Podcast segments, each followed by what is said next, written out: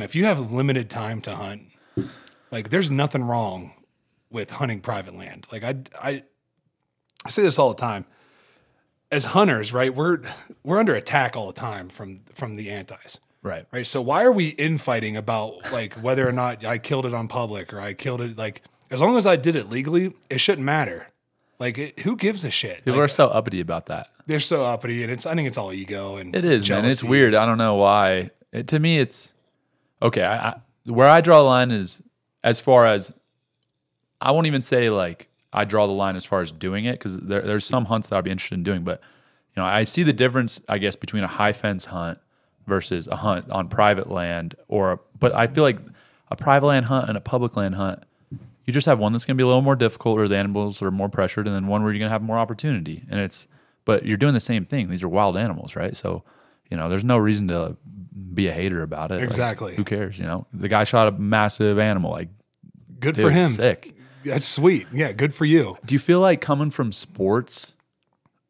And I guess there's some people in sports that are kind of like that too. But I feel like for me, I want to see my my teammates and friends have a lot of success in in their sport. But it's it's I feel like it's the same thing in, in hunting. Like some people want your teammates to freaking trip and fall and mess up, and some people want them to like you know make make make the play or you know do something cool. And then you know hunting Yeah. is the same thing. Dude, it's it's the same. I was. like- It's funny because that you said that because I was going to segue right into this. Um, when it when I retired from the NFL, what I was missing the most was like that locker room feel, Yeah. right? Like being in the locker room with your boys, you, being in a fight camp. I'm sure is the same way. You know, you- and as a wrestler, you know what it's like cutting weight with all your boys. You know, like everybody's miserable and suffering together. Um, it's the same way with like an elk camp, man. Like we're all grinding out here. Like we're all tired. We're all waking up at 5 a.m. and getting up to go hike that same hill we hiked the last four days, you know, and this is the last day of the hunt. We're going to try to make it happen. And then when somebody finally makes it happen, everybody's happy. Like everyone is happy. It doesn't matter that, Right. that I did it or you did it. It's um, it's the same. It was the same with football, man. Like when it came down, Von Miller and I, we had 136 sacks together. He had 100, I had 36. But every one of those 100 sacks, I was just as fired up like I did it myself. You know, because like we're a team, man. Like we're doing this together. Like we played right next to each other. We're working these guys together. So like your success is my success. My success is your success. That's that's where like there's this um, you know, uh, so Lane, Lane, my producer, when we first when I first got into this industry two years ago, he was like, "Let me tell you something, man. There's a lot of assholes in this. There's a lot of guys that are going to hate on you just because you're from the you come from the NFL and they're going to think you're entitled to this and that and you're going to like cuz he knew that I you knew I was going to have success in this pretty quick, right? And I did. You know, I was able to, you know, it, it really started cuz I killed this giant mountain lion. That was like killing that giant mountain lion like really blew me up you know? But i was already like you know i did like i was on tmz for killing this bison and holding its heart and you know they, they didn't like that. And then i was like there was a bunch of controversy because i was carrying that bear on my back and they were like why is he carrying a bear if he can't play? You know? I'm that's freaking sweet. like, though. dude it's a little yeah it's like dude it's i'm used i'm doing like 400 pound single leg squats like you think carrying this fucking bear is uh, gonna hurt me like relax Yeah, people are so pressed about what people are doing in their daily lives. You know, it's such a weird, weird thing how many people are concerned with what grown men are just doing on a daily basis. And but back to your point about the the camaraderie, the brotherhood, the that's what I loved about being um, on, the Penn State team in the NCAA because we roll in, we got 10 dudes. Y'all got 10 dudes. Let's see who is better, right? Like that's what a duel was. You know, we, we go to Ohio State, we go to Iowa, we go to Oklahoma State. Your best 10 against our best 10. Let's see what's up. And, you know, when I look back at my college career, like I had individual accomplishments that were pretty cool. But what I think was the coolest is over four years, we were undefeated in duels. We never lost a duel. And we won four NCAA team championships. And so, that's that's what I look back on when I remember my college career. And I'm like, so first off, we had all this success. But secondly, all those dudes that I was on the team with are my boys. Like I had seven guys in my wedding, and six of them were from my college wrestling team. Yeah. And one of them was a guy I've known since I was six, and he wrestled at University of Wyoming. So it was like literally all wrestlers. But that's where what you know I loved about it. It was yeah, I got to win and stuff, but we got to roll in and just absolutely smash these guys up. You know, whatever. Do it at home. All our fans cheer for us.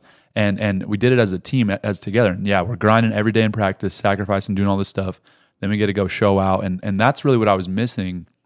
I wrestled internationally for two years, so 2019 to 2021, and uh, you don't really get that in the Olympic styles. You're kind of on your own, Yeah. and then you know, and I, and I, I didn't have any passion. I, I I had passion for wrestling, but I didn't have any passion for going out to compete and you know doing doing that stuff because it just seemed like why am I doing this? You know, Yeah, because when you're doing it for your brother, man, like it is, it it is. Because when you're you're doing it so you don't let your team down, because you're trying to win it as a team, right? Right. But when you're just doing it for yourself, you know, it, it's different. Yeah. It is. It's. I don't care what anybody says. It is a different feeling, and it takes it takes a different mentality. So it's hard to come out and come into that mentality after being like on a team mentality. for sure. So let's go, but let's talk about the wrestling. Like, let's. Where did when did wrestling start for you? Yeah, so I started wrestling. My my grandpa uh, wrestled his whole life. Wrestled in college at uh, actually yeah, at the time it was Col- Colorado College. It's now uh, North University of Northern Colorado, and so he was a wrestling coach. And then my dad got into wrestling, and he wrestled pretty much his whole life. So when my dad decided to go to college, he went to uh, Chadron State, a school in Nebraska, and he was um, D two school, but he was going to do football and wrestling, and then he uh, did the football season, and he was like two fifteen, and they were like, "All right, you're gonna be like one seventy," and he's like, "No, I'm good." But anyways, so then he his first job out of college, so he played football in college, but what position? he played uh, linebacker, fullback. Nice. Yeah. So then after, yeah, for sure. And then out of college, um, he graduated. He his first coaching job was at Rifle, Colorado, and he was the head wrestling coach and defensive coordinator, football coach, and that's where he met my mom. So that's where I was born in Rifle, and uh, just immediately, I think I was born in January, and state wrestling tournaments generally February. So at a month old, I was at my first state wrestling tournament Yeah. and I always just loved it. You know, it was something that I gravitated towards, and I did a ton of sports growing up, but wrestling was always the one that it meant a lot more to me, and it was more serious. And so, yeah, just started. Why do you think kid. that was? Um, you know, I think there's a few reasons. I think that first off, just the my dad has always had a really good team and had guys that were competing at a really high level and he had good football teams too, but his wrestling teams were, you know, state champion, you know, individual state champions, individual na- like national champion type level guys and so to me, I saw that success right away and I kind of saw what I could do and what I could be. And also just the the fact of it being an individual sport. And I played football and I loved football. Football was so fun. Definitely that that camaraderie aspect, being with your team. It was more fun, you know, to go out there and play, but wrestling was what I just identified with. It was like God just put that in my heart to Yeah. to go out and compete and wrestle and even I remember as a kid just it meaning so much to me winning and losing a match. And and football, you know, it meant something, but it's kind of like, ah, well, you know, I mean, I scored like four touchdowns, so you know, what what are we gonna do here? Like, and and you know, I, I did what I was so gonna do. man. Yeah, and then you know, but wrestling is like, dang, that kid just whipped my ass. That hurts. Yeah, and but it's I- you and him. Yeah. There's no, but there- there's nobody to blame. right, and so I yourself. just I just loved that. You know, I loved that it was it was on me, and uh, yeah, and the training to me was uh, just a little more intense, a little a little tougher, and you just I think the mental game of is is different, but I just love that mental game of wrestling of you know be- being willing to just push it harder than other people to be more disciplined, spend more time, and then knowing I'm going to get this result because of it, and there's no re- reliance on anyone but but me. Yeah, dragging them to that deep end, right? Mm-hmm. That's I try to tell people all the time that didn't wrestle. I'm like, wrestling is the hardest sport. Like it is so difficult, and not just difficult like technique wise, but mental. Like you said, the mental side of that game is, I mean, because you're tired from the first period. Like you are, you're going to be tired when you're Thirty seconds in, you could yeah, you're tired. You're going to be tired as soon as you start wrestling. Like you just are. So how like how well do you operate when you're tired? yeah, that's just the And you just got to you know? get comfortable in that uncomfortability. You know. one of my coaches, you know, for me, I never really lost the match because I got tired. Uh, that wasn't really an, ever an issue for me, but you know, I would get tired, and and um, it was something that would kind of, I guess, coming into college, it was on my mind of man, like there's certain guys that they're just bruiser dudes that that's like their whole game is get you tired, and I so in my mind I'm thinking there's a couple, and one of the guys was my main training partner as a freshman. His name is Matt Brown. He's NCAA champion for us, and I was redshirting, so I was kind of right behind him. But he was like, so I was six foot tall, 175 pounds, skinny as heck, and he was five eight and just a tank. And he was, you know, m- military guy, like doing dips with 135 pounds on his waist, like crazy stuff. And uh, so he would just freaking pull on my neck, get me tired, get me tired. And so I started talking to coaches about it, and uh, I was like, oh yeah, like I really, you know, I think I, I would beat him, but he just I don't I can't do it for seven minutes. And they're like, well, just because you're tired doesn't mean you, ha- you get to stop wrestling. And I was like, that sw- flipped a switch in my mind where mentally now I'm like, okay, I'm not worried about getting tired. I just know I'm going to. And I know I'm going to get tired. And now I'm just going to operate at a better level than whatever you're doing at that same, you know, fatigue. but then, you know, it went from that to just kind of building my conditioning base, building my technique, building my strategy to where I just kind of separated from people. And now I feel very fresh. You know, I'm still doing the same amount as you. I'm still tired, but it's like every second the match goes on, I'm widening the gap. And that, mm-hmm. that was later in my career. But as a freshman, you know, there was a lot of lessons to learn to get to that point. Well, do you was it because high school? Did you so? Did you go like nationals and everything in middle school? Did you do all that stuff? Yeah, so I was always wrestling a ton and you know competing all over the country and stuff, and I feel like it was good for me because I won probably ninety five percent of my matches, but there were still kids that were better than me that were beating me, and it was pretty much like that until I was a senior in high school. You know, I, I was I think maybe towards the end of my junior year was the first time I was was like ranked as the number one kid in the country at my weight, and uh, then you know I after that I uh, didn't really lose a match, but um, How many state championships did you win in high school? so I won three state championships in high school. I took second as a freshman, and uh, but like to me it was hey, if you don't know how hard that is to do, go try it because it is not easy. That takes, dude, the dedication that it takes. That like, good on you, man. Like, I don't care if you did anything else other than high school. Just that is like impressive as hell to me because I was a high school wrestler, so I Mm-hmm. know how hard it is. You know, so um, good on you, man. That's fucking awesome. I appreciate it for sure. You know, it was a lot of work, and you know, but for me, I think it was interesting because, like I was saying, my dad was a really high level coach, and so he had guys that were, you know, multiple time state champions, four time state champions, that type of thing, and uh, so to me, that was like not.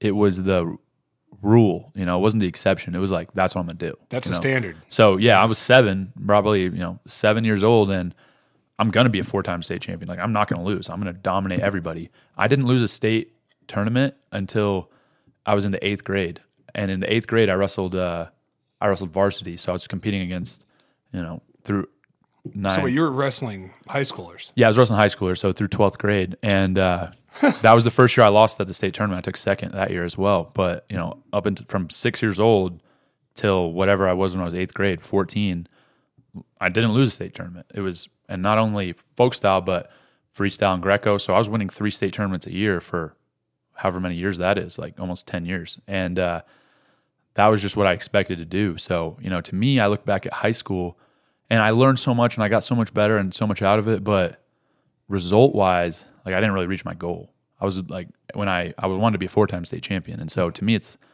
not nice. Like I, I did this. It's whatever, you know, and kind of, I don't know. I, I don't Well, think that's that's what makes. Hold on, I'm going to stop you there because I understand exactly what you're saying.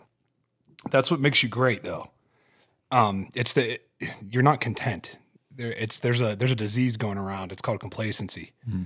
And people are like, well, you know, I could have been a four time state champ, but I wasn't, or I focus on all the things I did right, but I don't look at the things that like I failed at, and I didn't learn from that failure.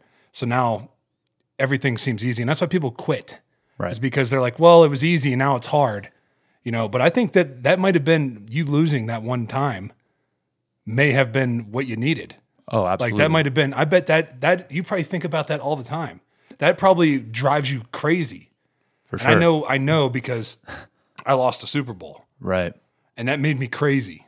It made me absolutely nuts and crazy. And Mm. I was able to win another one in two years, but it's so hard to get there that when you get there and lose, it is like crushing. It crushes you because you see guys that go 16 years in the league and never get to the Super Bowl, never win one, never, you know, to have a, a Super Bowl ring was just like, that was the dream, man. When I watched, when I started playing football at seven years old, that was the dream: win a Super Bowl.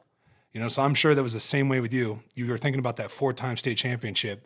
You're one of those guys. You know, when you got like in for in Ohio, when you walk out at the tournament, when you walk out at the Schottenstein Center in Ohio State for the state tournament, there's a black dark hallway you walk out. Yeah. And there's the four-time state champs on the wall there, and there's not very many of them. Mm-hmm.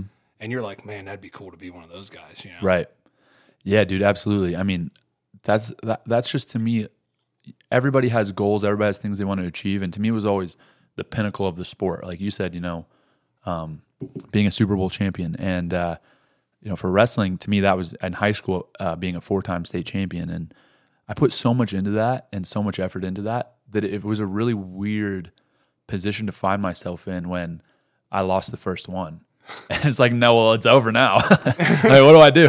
And uh, you know, it's interesting because I actually had basically an exact repeat in college because I my freshman year I took second. I made the NCAA finals, take second, and then I won three after that.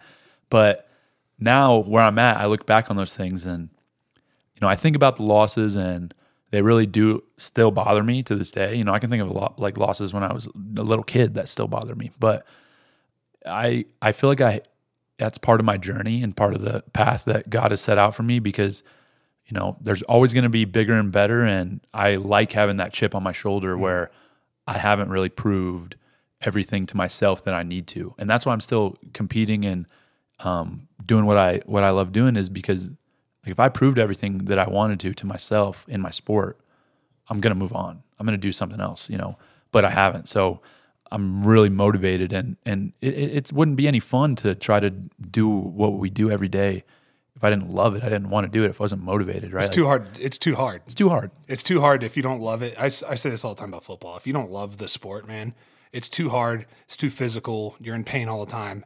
If you don't love it, then you need you need to find something else because this, it's not going to last long for you, and you're wasting your time.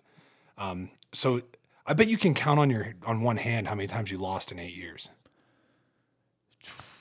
Yeah, yeah. I mean, I lost three in college.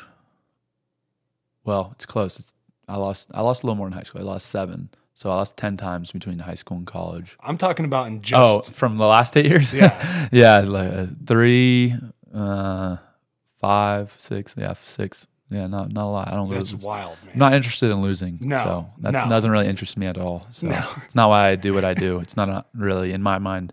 I don't ever go into a competition really feeling like that's an option for me. Well, you shouldn't be there. Yeah. You shouldn't be. You shouldn't even be there if you feel like you're going to lose.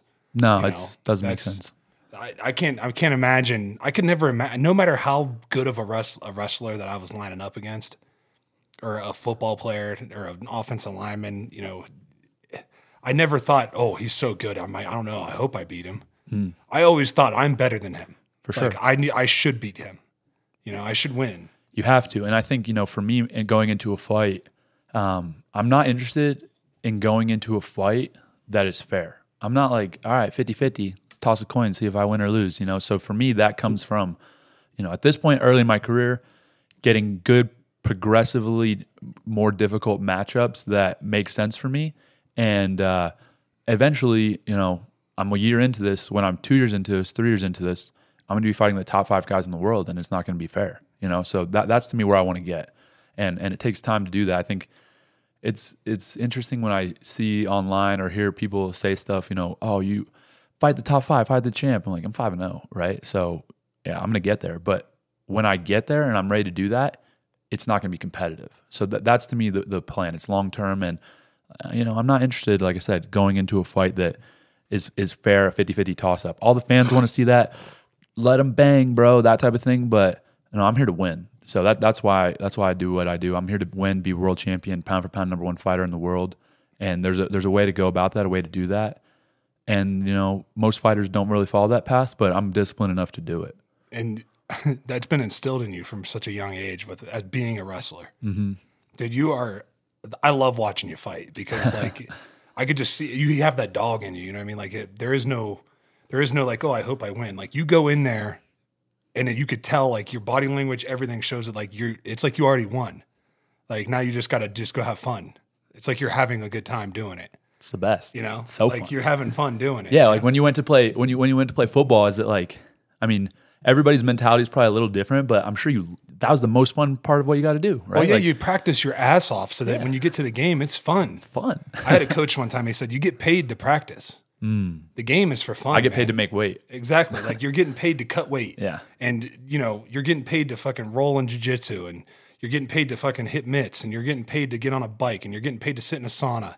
You're getting paid to fucking um, lay in a sweat box, you know what I mean, and spit in a cup so you can just, just to make weight. Yeah. You know, and then then then it's like, oh, I'm I made weight. Mm-hmm. Now I get to go have fun. For sure. You know, that's that's like it's just so cool, man. Like, um, well, I want to talk about what made you choose Penn State. You know, yeah. what? So, how many? You probably had every school in the country wanted you to wrestle for them. Yeah, you know, there was a lot of schools that reached out. Ev- Like you said, every school, Ohio State, you know, Oklahoma, Oklahoma State, Cornell, uh, Nebraska, name a school, they, they were reaching out to me. And uh, I was honestly, as a sophomore, junior, really just kind of trying to figure out what I wanted to do. I was entertaining a lot of these conversations. It wasn't like I was full Penn State or bust from day one. I was, you know, I, I was in Texas in high school, so there wasn't really a Division One university local. The closest were Oklahoma and Oklahoma State, but they were still a few hours away. And so I didn't really feel like I had strong ties anywhere. I wanted to see what everybody had to say, and Well, if you did have ties, it would be Oklahoma or Oklahoma State. yeah, it, it would have. You know, I had friends that went there and stuff, and they were down visiting me a lot, but I didn't feel like I owed them like going there because I wasn't like committed From to that. there. Yeah, yeah. You know, there's some guys that grow up in State College, PA, or Columbus, and it's like, all right, where are you gonna go, right? Like, you know, you've been training with the college probably since you were in eighth grade, so Yeah. you know, there's kind of like like a good example, like Yianni Diakomihalis is from Ith- Ithaca. He was a four-time NCAA champ for Cornell, and he's going to Cornell, right? Like there was no other option. And so for me, I was kind of visiting everywhere, visited Nebraska, visited University of Virginia, Oklahoma, Oklahoma State. And what really kind of the turning point for my recruiting process was I did a tournament in Ohio in Akron. And before the tournament, I visited Ohio State, visited Columbus. And then What after high school was it? it was at at University of Akron. Oh, okay. Yeah, so it was this was in the off season. It was uh, basically to make the world team for uh, like a 17 and under age division. nice. Yeah, and so I wrestle uh, or no, I, I visit Ohio State. It was crazy. So I roll in, and uh, who would have been the quarterback around 2013? Was it like JT Barrett or Um, yeah. yeah, JT Barrett. Yeah. So this is a funny story. So I'm with uh, I'm with uh, Tom Ryan, who's the head uh, Ohio State wrestling coach, and we roll into the football facility and their like indoor facility, and he's like, "This is the quarterback. This is JT Barrett." And I mean, I've seen him on TV. I'm a football fan, so I'm watching him, and he's throwing routes to receivers, and there's like seven girls all super decked out in like crazy outfits. They're all just watching him. Every time he cl- completes a pass, everybody's like cheering. It's crazy. I'm like, what the hell is going on? and uh, then Urban Meyer rolls up to me and he's like, hey, what's up? Like, and he's like, you come to school here or what? And I'm like, well, I don't know. We'll see. You know, it's my visit, so I like it, but I don't know yet. And uh, he's like, all right, well, you know, kind of just talking to me this and that. He's like, we'd love to have you here. And uh, so then I I'm leaving the facility and I'm kind of walking down this hallway and it's like a, there's a bunch of trophies and plaques on the side and I'm it's not very wide. It's maybe five feet wide. And I'm walking and Urban Meyer's like walking the other and, and he comes around the corner, he's walking the other way. And uh, he's like, All right, see y'all later. And like as we're crossing, so he's kind of gonna like give me like a little bump, like, all right, like see ya. And he freaking boom, like shoulders me and like checks me. And I wasn't ready. I was just like totally relaxed, thinking you're gonna be like pat me on the shoulder. All right, see ya. And it was like boom, like almost knocked me back because I was just totally loose. And I was like, "What the hell is that?" And me and my, my dad looks at me, and I just start laughing. And I'm like, "Okay," like that was hilarious. But that was my interaction with him. And then you know, wrestled at the tournament. It was just funny. I didn't, I wasn't offended It's at so all. random. It was super random and just like, I think he was like ch- just testing me a little bit, like checking me, but I was not on the same wavelength as him. Yeah. And uh, it was just so funny. And so uh, then, you know, wrestle the tournament, and then I got to visit Penn State, and basically it was a perfect set like week because I got to compare and contrast really my top two schools at the time. They were you know the two best schools, and uh, the vibes were so different. You know, Ohio State was really Arrogant. I wouldn't even say arrogant. They were trying to impress me. It was like, look what we got. This is amazing. You know, this and that. It's insane. It's so sick. And I was like, yeah, cool, like this good. So I go to Penn State and um, I go up to the coach's office and it's very humble. It's just like you would never guess that it's the national champion coach's office. It's just like I got a couch and a coffee table. It's very low key, and uh, we're all they, we just sit down the coffee table and we're talking, and coaches are asking me questions. They're like, "So you like wrestling?" I'm like, "I love wrestling. It's super fun." And they're, you know, all right. Well, what, what else do you do? Like, what's fun for you? Like, what, what kind of like they're just talking to me like a normal person, very genuine, very relaxed, and uh, not trying to sell me anything. You know, I, I kind of the other coaches were a little bit like used car salesmen, and they were just trying to get to know me genuine. So in that moment, I knew I was like, I want to go to Penn State. The only problem was every other school was you know, full ride, the entire the, everything's paid for, you're good to go. Penn State hadn't even offered me yet at this point, so I was like, "Yo, what's up?" and uh, like a month go by goes by, and I'm about to take a vacation with my family, our first ever family vacation. We'd never taken a family vacation before, but we're going to the Cayman Islands, and I decide I'm like, I don't want this weighing on me on a seven day vacation. So I'm gonna like let's get this figured out. So I tell the coaches, hey, like make me an offer. Let's figure this out. And so they basically say, we'll pay you fifty or fifty percent for the first year, and then after that, it's a full ride. So now I got to come up with twenty five grand, and I'm like, frick, let's do it. Whatever. I don't know how I'm gonna make get that money, but I'm going to Penn State. So didn't even negotiate. Probably should have. and uh, but I was like, I call. I was like, all right, you give me a kind second. of you kind of like showed your cards by telling them like, "Hey, I really want to come here." Yeah, So- I, I didn't say it like that. I just told them like, all right, I'm making a decision. Make me an offer, and that's what they said. And then I was like, all right, done. Let's go. Send me the papers. which blows my mind that they wouldn't give you a full ride. it was just so what ha- what happened was, and and the reason that I was very, you know, I didn't even really want to. There was a couple reasons why I didn't want to even negotiate. Was one, I loved it there. I knew that was where I want to go. But two, we had the number one recruiting class in the country, probably the number one recruiting class all time. So out of the top ten pound for pound guys, at that time we probably had four committed of the top 10 and then which is in wrestling there's only 10 weights so like that's insane and then we also had in the top 100 another probably three guys. So basically almost a full lineup of insane recruits. So it, it, it- i mean you look back on it it's definitely the number one recruiting class of all time. We ended up with i think seven seven or eight national champions and a dozen to 15 all americans you know? So it was like pretty ridiculous. But yeah uh th- they were like we got all these guys coming in you know you're all taking a cut. So basically we were all at like 50% and i was cool with it because i wanted a good team too i was like the team is very important to me but yeah that's kind of how it went down and made a good made a good call It was a perfect call. yeah It was a great call. yeah So you go and you went. You get second your your freshman year. yeah so Walk me through that. oh man so it's a whole freaking thing I hate to bring up something No, you're that good. sucks, but No, I just want to hear like how that went down. I honestly don't mind talking about it because it reminds me to like keep getting after it and not be like a puss. You know, Yeah. like I'm. It reminds me to to kind of stay on that grind. But basically, I go. I'll, I'll start at the Big Ten championship. So I'll, I'll go to the Big Ten championships. I'm the number one kid in the country. I'm wrestling kid from Ohio State.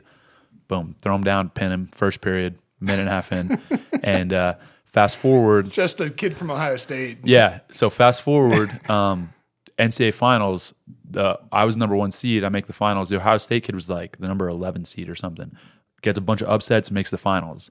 And in my mind, I've never lost this kid. I've beat him like five times, and I'm thinking, wow. Like, but I will say this: I was nervous about the matchup because while I pinned him two weeks before, we had had some close matches, and he was pretty good. He just kind of was. He was just young like me, and um, had kind of dropped a few matches during the season, so that's why he was was ranked low. But he was really oh, and then like a couple guys got injured, and so he didn't have to wrestle him, and he kind of got an easy way to the finals, and uh, then we end up um, we just end up in this position, and so I'm like a little nervous, but I'm like kind of trying to make myself confident, like oh you're you're t- you're so much better than this dude.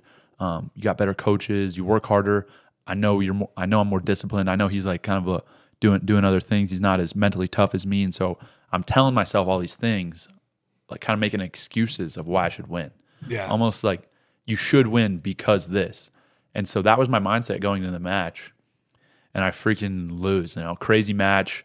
I'm uh I was kind of beating him at the beginning, and I had a situation where I could have pulled away. I was running a knee pick. He was going right to his back, and I was like so confident. Boom, he's going to his back. We hit the ground, and he just bridges, boom, rolls me right through to my back, and it was an insane sequence of events. So um, then he got six points, and now I'm down. I was gonna go up probably.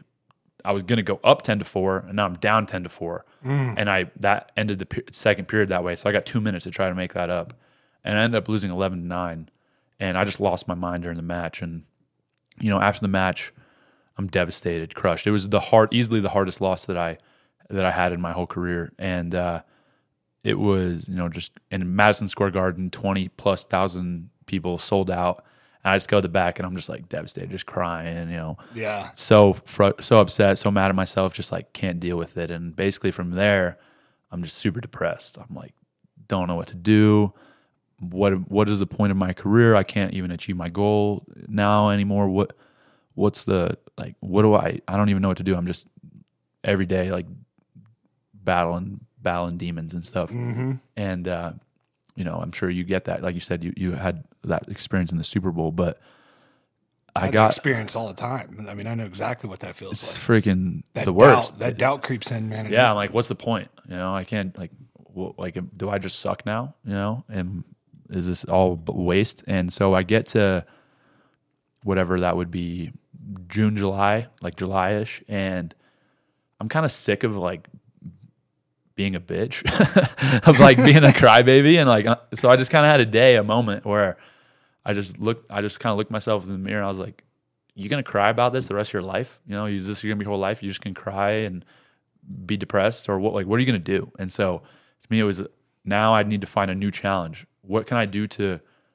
right that wrong and ma- basically make it and and re reassess my goals? So i decided yeah here we go thanks bro i love reliving this but uh anyways i um kind of Go back to go back to the yeah go back to so people can so see the throw. it's not good because I, Right, I know I know what it probably looks Uh, like. it's right where the big jump is, right there. Yep. So yeah, I'm up four to three. He shoots. All right, here it is. So he actually, it's really nice on his Oh. part. So it's coming. He kind of has this body lock. He actually set this up, but I'm thinking this is a, my, one of my best positions. So I'm thinking, boom, he's going to his back. Oh, Mm. got me. Son of a bitch. oh, you thought you had him too. I thought I had him. Yeah, and then boom, out of bounds. So now I'm down nine four. yeah, you could uh, tell you're just like fuck. Yeah, yeah. I'm just pretty pretty uh, slow walk to the center. He's a big dude. Yeah, he's he was he was big. He was strong, good athlete. You know, that's what that's what the problem was. A lot of times when I would compete against him was, I was a good athlete, and I would out athlete people a lot. Yeah. but he was freaking good athlete too. So, Yeah. you know, I figured out a little later. We ended up wrestling 12 ish times, maybe 14 times from high school to college. And um, I figured out like, just don't, I, if I, if I pick a different battle, I just dominate him. Yeah. But, and I, at that point I hadn't learned that lesson. I was stubborn. Still trying to out athlete. Out athlete him. Yeah. And uh, it was 50 50, right? Like that's why we had close matches at the early point of our career. And um, so basically, I decided at that point in the summer that what's the toughest challenge for me at this point? And it was go up a weight class to 184 from 174. And that's where it was the toughest weight class in the country. There was 10 or 11 returning All Americans because guys had moved up, moved down, and uh, the number one guy in the country was there who was uh, the, the pound for pound number one guy had won 60, 70 matches in a row. He's from Cornell. His name was Gabe Dean. And I was like, all right, well, I might as well take that dude out. So then, boom, reset my goals and uh, decide that that's what I'm going to do. So moved up and kind of said it already, you know, ended up winning three national titles after that. But So did you? So did you wrestle this dude? yeah, so dude, it- it's pretty crazy. So I visualized it every day after practice. Um, I knew we were going to be the last match of the NCAA tournament. I just knew because he was a senior, pound for pound number one guy. They're going to want to let him go out last, and uh, I was, you know, a, it was a big matchup. Um, and and the guy that I lost to, he moved up as well. So there was not only him, but two returning national champions. Actually, if you look back on it, that weight had when all was said and done, four or five NCAA champions in the weight, guys Yeah. that won it later, right? And um, so um, basically, long story short, I have a kick ass year. I'm killing it. Get to the finals, and I'm wrestling the the Cornell guy, and um, nobody really thinks I can win. Like no nobody except for me and my coaches and a couple of my teammates. Probably some teammates that didn't think it. Yeah. but uh, you know, we won. so we had five guys in the finals that year, and I was the last one. Um, so we and we won at 149, 57, 65, and 74. All those guys, four national champions in a row. And then I'm like here to cap it off. And so we get into the match and um, we kind of are, are are wrestling. Boom! Right away, he takes me down. And in my mind, all I could think of was, "Damn, that was a nice shot." It was weird. Normally, I'd be pissed. I'd be like, "Oh," but I just remember feeling like, "Wow, that was a, okay. Good on you, bro." So get back up, and then I get on single leg, uh, do some like kind of weird maneuvers, get my leg in, boom, takedown. And he's like freaking out. He's like losing his mind. And I look up and his and they the coaches kind of challenge it for Cornell. And so I go to my corner and my coach Casey's like, look at his face. Like, look at his face. And he looks and it's just blue. It's like he has no oxygen. He's like spazzing. So at that moment I knew I was gonna win. So I ride him out the first period. Second period, I get an escape, so I'm up uh, four to two. Third period, he gets an escape, and no, there's a minute left ish, and uh, he's kind of coming at me, coming at me, and I'm scrambling or I'm moving around. I I have a nice reshot on him. We go out of bounds. Now there's 30 seconds left, and uh, you know there, I'm just like, there's this dude's not beating me. There's no shot. So he gets it on my leg actually, and if you look back on the kind of film, I was he was kind of close to scoring, but I was so calm, so nervous. I'm just grabbing both his ankles, kind of scrambling. And uh, I remember just like being very in the moment, scrambling. And then I kind of looked up at the clock because I kind of forgot about the time. And it was three seconds left. And we're in the middle of the mat. And it's like three, two, one. And I'm like, holy shit. Like, I just did it. Like, what the hell? That's crazy. I did it. So I didn't even really celebrate super hard. I just kind of got up, put my hands up, walked over, hugged my coaches, real casual. Um, but I think it was just because I'd visualized it so much. I bet he was pissed. He was he was I I think he was, you know. I mean, I'm sure, you know, to go 70 matches unbeaten and then lose your final one and he was a two-time NCAA champion going for his third, so, you know, big big moment, but it was it was my day. It was my day. It was just my time to to make it happen.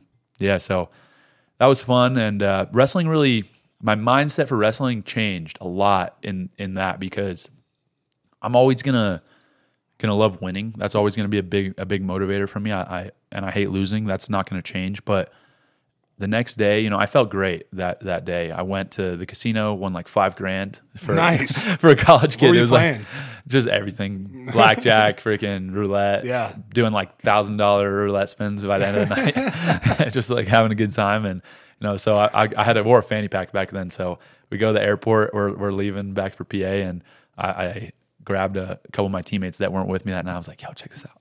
Open it's got like friggin' five bands. Like I'm like, yeah. And they're like, "Damn, you had a good night." I'm like, "Yeah, for sure." And say champ and won some money. So that was fun. And uh, but then you know, I, I got back home and a, a, a day passed, two days passed, three days passed. By the end of the week, I was kind of like, "What's next?" You know, like like that was cool. I'm glad I did it, and it feels good, but it faded. You know, and uh, I realized that that winning and losing, you know, while they're different in the moment, over the long term, they're not that different. You know, they're they're lessons that I get to learn, and and and God's putting putting those um, in my life for a reason, and um, I think that I needed that loss uh, at that time so that it would it would motivate me for for other things, and I needed it to grow in my faith and kind of just realize what everything what, like why am I doing what I'm doing? Because yeah, like I said, I love winning. I, it's very like I'm here to win, but that's not what it's about. I, that's not the foundation of it. At the end of the day, I, I love what I do.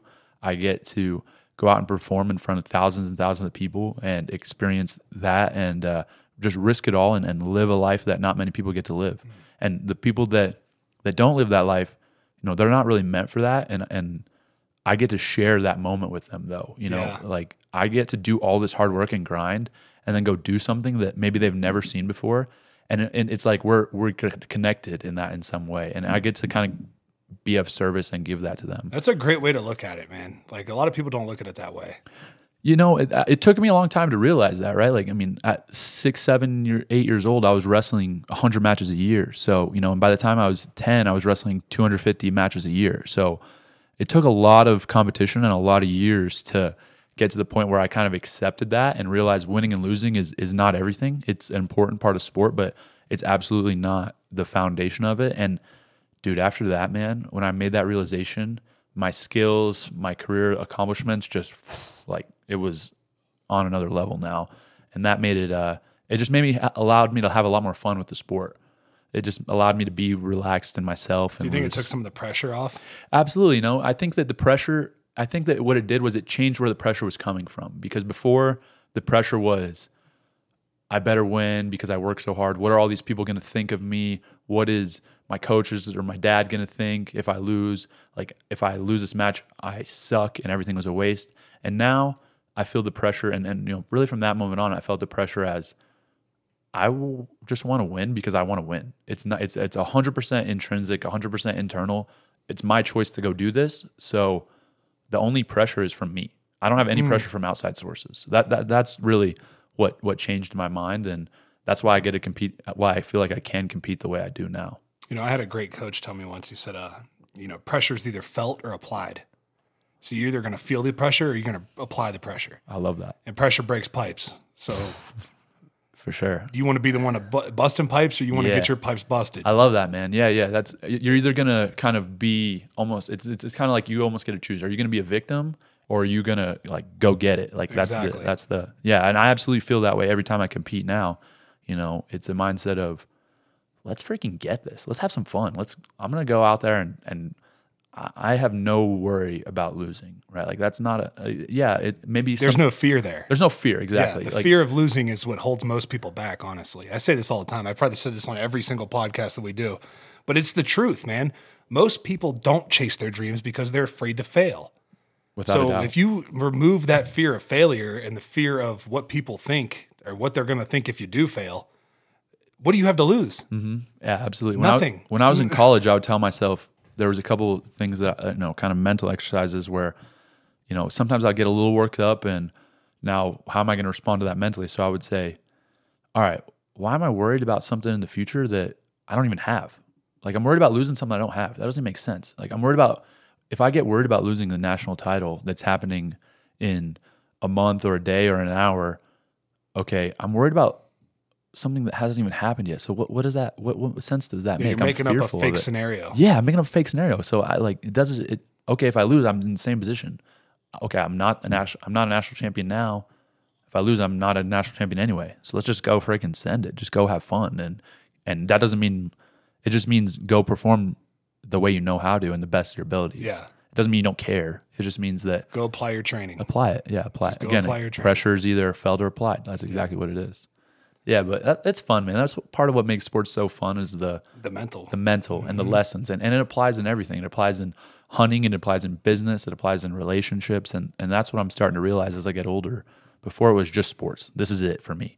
But now you get older and you're interested in different things, different opportunities come, different people in your life, and that those same solid principles are translated over everything and that's the the uh, hunting especially. Yeah. Because you fail a lot more than you succeed in hunting. Like that's why they call it hunting and not killing. Yeah. Because you're gonna fail. Like you know there's so many especially bow hunting so many things have to go right for you to be within 40 to you know 20 to 60 yards of that animal.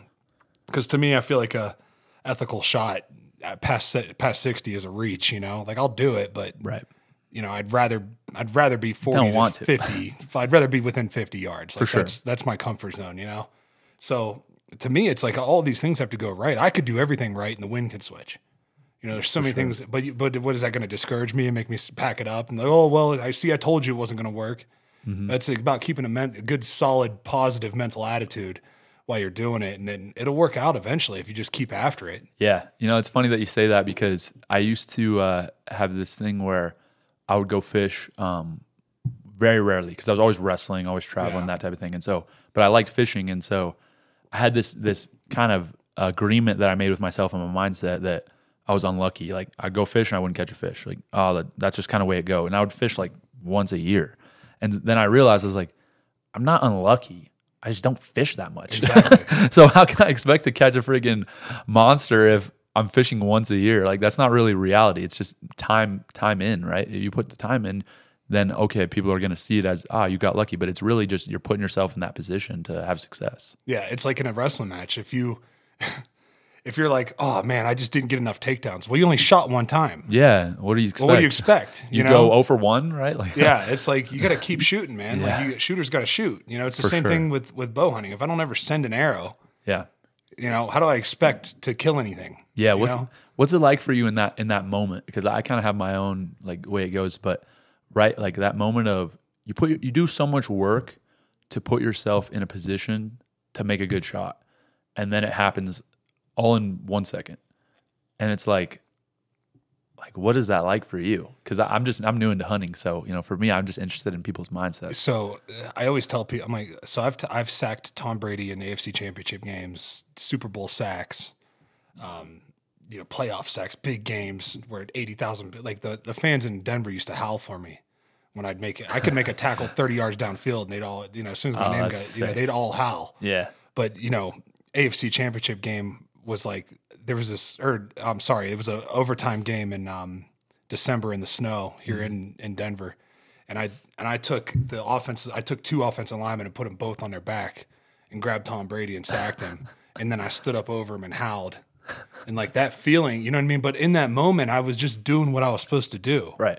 like I'm just doing my I'm doing my job at the best of my ability and there is no like there is no like thinking. I'm not thinking. It's the same way when I'm hunting. Like everything I'm not even thinking on that when I'm I'm it's so I practice so much like making that shot when every time I release an arrow I think about Yeah, being in that moment. It's the same way when when you when you like spite and far or or sorry, spite and far, fight and spar.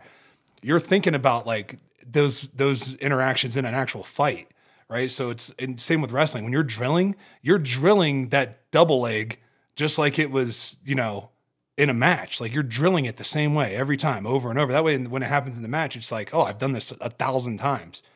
It's the same way with hunting. You can't like allow the outside noises to come in and make, you know, and for me, it's like a bugling elk, right? That elk is f- screaming his head off and I'm so jacked up, but I'm not going to let it get to me, hmm. right? It's the same way like third and eight. I got my hand down in a stance. The crowd is going crazy. It's vibrating. The li- the noise is so loud that it's vibrating. Because you got to think eighty thousand people directed right at you. like it is like vibrating. You can't even hear anything. You're just staring at a football, and there's a guy in front of you, and you can see everybody's breath, and everything just slows down yeah, right? So it's all slowed down for me. And it's like that's the same way with hunting. I can almost see my arrow just like I, I, I release it and I see it hit him, and it doesn't hit me till like I until I, the animal runs away, and then I'm like, oh shit! like then I, you know, I, I start Yeah, shaking you're like- and shit, and I'm like, oh shit! dude. Yes. Or like with whitetail, it's worse though. Hmm. Because you sit in a tree stand all day hoping that something walks by that's decent enough to shoot. yeah, And then when it finally does, your heart is like pop, pop, pop, pop, pop, pop, out of your chest. With white whitetail's so weird because you're like in a tree sitting there. Yeah. With elk, it happens really fast. But with whitetail, it might you might watch that deer for an hour before he gets to you. Just moving so Yeah. slow, and you're like, please, please, please, please. And you're like holding your breath basically because you're, you know you don't even want to blink. And then when it finally happens, it's like shooting a whitetail out of a tree stand, dude. Like your my legs go weak and everything. I'm like, oh. But in the moment, dude, it all slows down for me. Mm-hmm. And I think that is because I was competing at such a high level. And it'll be it's the same way for you. Yeah. Like when you go to draw back, it's gonna be just like it's the same. you're not thinking about like what if I miss You're or what so if I present. fail or what if I do this or what if that happens. Like every time I pull my bow back, I don't release that arrow unless I think I can kill that animal. Like Right. I'm never gonna be like, well, I hope I hit it. Like I'm confident in my shot every time. So it's like I, there's no doubt, you know. So when I hit it, I'm not even questioning whether or not I'm gonna kill that animal. Like I know, which if you bow hunt, you know you've made a bad shot before, and sometimes it happens. But for the most part, I'm I'm pulling that bow back, and I'm not releasing until I feel like. Yeah, And I've I've pulled back and been like, I wasn't feeling it. I just I don't like. I that didn't probably like, takes a lot of. Uh, it takes a lot of control to do it. And I did it. I've done it a couple times because I just was like, I don't like. I don't. There's things in the way, Yeah. or there's the wind is blowing too much, and it's he's like 70 yards, and the wind's blowing, and I just don't still want to gut shot him, or you know, because that's the other thing. You want to give that animal like, you know, I, as a hunter, you have a you have a um, your morals have to be at this certain point where you're like, hey, do I just want to get an arrow in this animal or do I want to actually like give him a, a decent death? Right. You know, which is going to be better than any death they're going to receive in the nature, anyways. You know, because they're going to get eaten asshole first, Right. some you know coyotes it or, a for- or wolf or, a starve. mountain lion, or they're going to starve in Yeah. the winter and like, you know. But I do. I've I've I last year elk hunting, like a really nice six by came by, but he was just the way he was quartering, and he was being real spooky. And I was like, as soon as I snap the snap of, it, he was like 65 yards, I think. I don't know. It was like, but I was like, as soon as I let this arrow go, dude, he's gonna turn more, and I'm gonna like, Hit him in the butt. I'm gonna like brisket shot him, or like hit him in the butt, or you know, maybe I'll hit him in the back of the head, or like you you never know. Yeah. You know, it's like I just and the wind was blowing, it was weird. Um, I just was like, you know what, did I just let it down and let him go? wow. because I just didn't feel when, which it's like you're hiking your ass off. We hiked like 15 miles that day, so it was like at the end of the day too. And it's like you know what, like I haven't. There's another day. There's still tomorrow. You know. Mm, Yeah. And um, another time, I had a I had a herd bull that I was after for two days straight. Um, I had him at 106 yards, and he I couldn't get any closer than that. And I went to full draw, and put my pin at the top of his back, and I was just like. I just wasn't to. feeling it, man. You Like I wasn't but feeling yeah. it. Like I just didn't feel confident enough in that shot that it was going to be a good, you know, it was a good, it was a good choice for that bull. So it, it happens, but dude, when I do release it, like I know that I know he's to die. Like I Mm-hmm. Know it. so Yeah. Yeah. so it, it it is that it comes back to that like fear of failure, right? Like Right. I'm never gonna put myself in a position where I'm like I might fail Yeah. right? I think I'm to succeed every time. I might. It, it might not work out the way I want to, but I never go into it thinking I'm to fuck up. I'm to fuck this up. You know? Right. You know, I think you go into it intelligently knowing there's that's a possibility, but it's like you do everything you can to mitigate it. So to me it's like when I go into a fight, there's not I know what I'm getting into. I know it's dangerous and I know there's a lot of crazy things that can happen, but I know I've prepared myself completely and I'm I'm 100% ready to do everything I need to do to win. Like yeah, exactly like what you're saying. And and I liked what you said about how everything slows down when you're making the shot. It's the exact same thing, you know, for me when I'm hunting, but also when I'm fighting. It's really crazy, bro. It's it's such a weird feeling and and you obviously get this, but most people don't. It's so I'll, I'll just give my last fight for an example. So when I um I had a, a kind of situation where we I was just feeling him out at the beginning and then I threw a feint and he just dropped his hand down. And immediately then I knew I'm like, all right, I'm coming over top of the hook. I'm gonna crack this dude. And so I do the same exact feint and his hand starts coming down and then boom, right over the top, right on the chin. And so I knew that was gonna happen before it happened. And then in that moment, everything went so slow and I had to decide what I was gonna do. It was you know, kind of reading him, seeing how hurt he was, you know, seeing, all right, did I really crack him? Is he wobbling? Um, or is he really ready to like counter me? So I have to decide if I'm going to attack or back off. From there now, I, I decided that, you know, he's wobbled, like we're getting after it. And so now I have to decide, all right, am I going to throw a straight left? Am I going to throw another hook? Am I going to throw an uppercut? Am I going to throw a kick? Am I going to throw a knee? and I, I heavily considered throwing a flying knee, which would have been insane. It would have been cool. But then, but but it, I reverted back to like my bread and butter. So the thing I practiced more than anything: straight left hand, straight left hand, straight left hand. And so came in, boom, straight left hand, and uh, but but that moment between hitting him the first time and deciding I was going to throw a straight left hand to me seemed like ten seconds, And it it's was a, like it's a quarter of a second. that. It's like in, out, in. And I'm like, whoa, that's crazy. And uh, so you look at the whole sequence, and to me, it felt like forever. Everything was moving slow. And, you know, in reality, the whole thing from the first time I hit him to when I finished him off was like seven seconds. And it's so it's so interesting that I get to live that moment in a, in a slow mo, and then it's over, and then you're done. And uh, like I trained so much for that, and it's it's just such a fun thing. But then it, it goes so fast. Yeah, it was um, it was the same way with with a, a football. So like a quarterback is releasing that football three seconds. Yeah, It's one, two, three, gone. So I'm getting to him and taking him down in three seconds. Yeah. But it feels like it took. I mean, it feels like it took like 30 seconds for this all to happen because it was like I grabbed his hands, I did this, I did that, and then I, you know, I ripped up and I like kept the corner, and then I grabbed him Yeah. and took him down, and then it's like when you're up. and then you're like, man, that kind of felt slow. And then you go watch it on film, and it's like, swoom. Yeah. I was like, how, dude, I don't even know how I moved that fast. Right. You So know. I did an interview um, right after the fight uh, with the UFC or whoever it was. I don't remember, but they were like, "Okay, can you watch this and, and watch your film, and uh, we'll video it." Uh, and this was, I don't know, thirty minutes after I fought, and uh, I hadn't. This is the first time I saw it, and so I watch it, and I'm looking on the phone.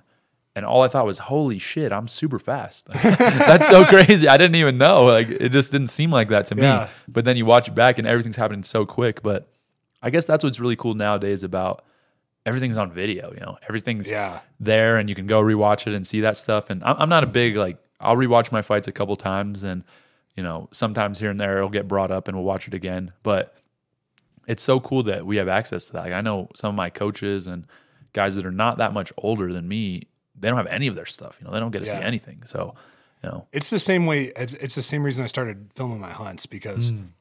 to me, I was like, man, that that felt like it happened so slow. But then you go watch it, like, dude, it was like that from the time that that bull elk over there, my first bull, Mm-hmm. when he came in, it felt like I was standing there for five minutes. Like, it's thirty six seconds wow. but I felt like it took five minutes for him to get there because it I because it's it's called the flow state Flow state, yeah. and it and it's if some people can do it and some people can't. It's it's like a it's like a gift. You know, I feel like it's a it's a very special gift that I was given. I was able I've been able to do this since I was a kid, where I can slow it all down. And I don't know if it's from like the trauma that I went through as a kid because I had a very traumatic household where I where a lot of chaotic shit was going on all the time. It's like all this shit would go down and I could just like kind of slow it all down and like just remove myself from. You know what I mean? Like I could like disassociate. Make a it. It was like I don't know if it's like a disassociation thing where it's like I don't even like realize it's happening or I like remove myself from the situation somehow mentally. But in that moment, dude, I was like, man, I feel like I'm standing here forever. I was like, man, hurry up, like get up here. and then I go watch it, dude, and I'll show you it after this. Yeah. it's thirty like thirty two seconds. Wow. From the time he comes, uh, from the time I could see him to the time he gets in front of me at forty yards, it's thirty two seconds. And it felt like five minutes, dude. I'm telling you, I was like, man, he's taking forever. You know, in the moment, it seems like it's taking forever, but don't you want, like, after you are done with it and it's over, don't you just want to do that again? Like, I want to live my life in that state as I know it's not realistic to do it all the time, but as much as possible. Oh, staying in that flow state is like the best. It is the best feeling, man. and best. It, it's and I, you know, we did a workout today. I had to get into that. I'm sure you had to put yourself in that in there too because we grinded in that workout. Like, you know, when you're you're on a like when you're doing these long like you know, you're you're getting like 10 seconds of rest and you got to run another 200 meters. It's like. It's like, dude, I'm I'm just like rolling now. I'm in autopilot. Like Yeah. I'm just rolling. Like Can't think about it. And it's and then when you're done, it's like this endorphin drop, right? And you're like, man, that felt good. Yeah. You know, because you are in that flow. Here it is, right here. Oh, let's go. The whole the whole thing is 12 is the bowl that's right here next at the to us? end. Yeah. So this is when I first see him, What unit were you in? 34. Gotcha. I'm hunting 13 later this year or later this month. He starts screaming, dude. But I'm like, hurry up. What's he taking so long for?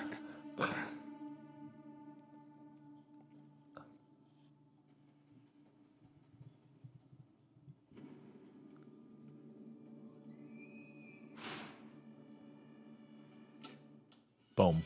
Perfect shot. Smoked. Yeah. He ran 80 yards and laid down and died. But you see how fast it happened? Like, Boom. Over. that was fast. Your face. That's great, bro. Oh, that's so cool. That's freaking awesome, man. Dude, I want to do that. I'm sure you feel the same, but as many times as I can. I want to Exactly. do that as much as I can over my life. Yeah. You know, like we only get however many years, 80 years to live, but do that like If you're lucky. right. Yeah. Yeah. Who knows? know? Like, but as many times as, as possible. and that's living, man. You're you're just living. So what? So all right. So you so you go and you beat this kid your sophomore year, Mm-hmm. win a national title. Yeah. Was the j- junior year just like So it gets crazy. So what happened then? Um, I win my sophomore year. My junior year, basically, the whole story kind of shifted from, in my mind at least, like me and trying to win a national title to now. All right, we have the team and and I want our team to just dominate. I want to kill it. And uh, what happened was in the offseason, Ohio State got a couple um, transfers that were like top guys. So they came in. We had won the two national titles previous. They came in as the number one ranked team in the country. Which what does that really mean? Like like some publications ranking them that Yeah. just to try to build hype. But they were the number one team, and uh, I was like, no, dude, what, y'all, y'all, uh, ain't that's us. Like that's not y'all, that's us. And so, you know, for me, it was very, very personal, even more than myself, like the team thing. And um, yeah, so they were just stacked up. That at their heavyweight, they had Kyle Snyder, who at, was an Olympic gold medalist, multiple time world champion, but still wrestling in college. You know, one of, I mean, even now, he's still he was one of the greatest American wrestlers of all time, and he's still got five, eight, ten years to compete. So, you know, he was heavyweight. They had the kid that I wrestled who was national champ, multiple time All American, Bo Jordan, who was uh, multiple time All American. Like, I don't even know who else, but a bunch of like national finalist type guys. They were top to bottom just stacked. Their 125 was national champion, and we had a good team, but we had some holes. Like uh, our, our our lower weights were guys that probably weren't going to AA. They were like good, but not like point scores at the nationals type guys. But then up top, we were so stacked. We just had, you know, really, really good team. So basically, this whole year is kind of building around this team race between us and Ohio State. And uh, we get to, I think it's it's February, and they uh, we're dueling them at Rec Hall, home match, sold out. It's insane. So Rec Hall seats like sixty five hundred. There was like eight thousand people there. So Yeah.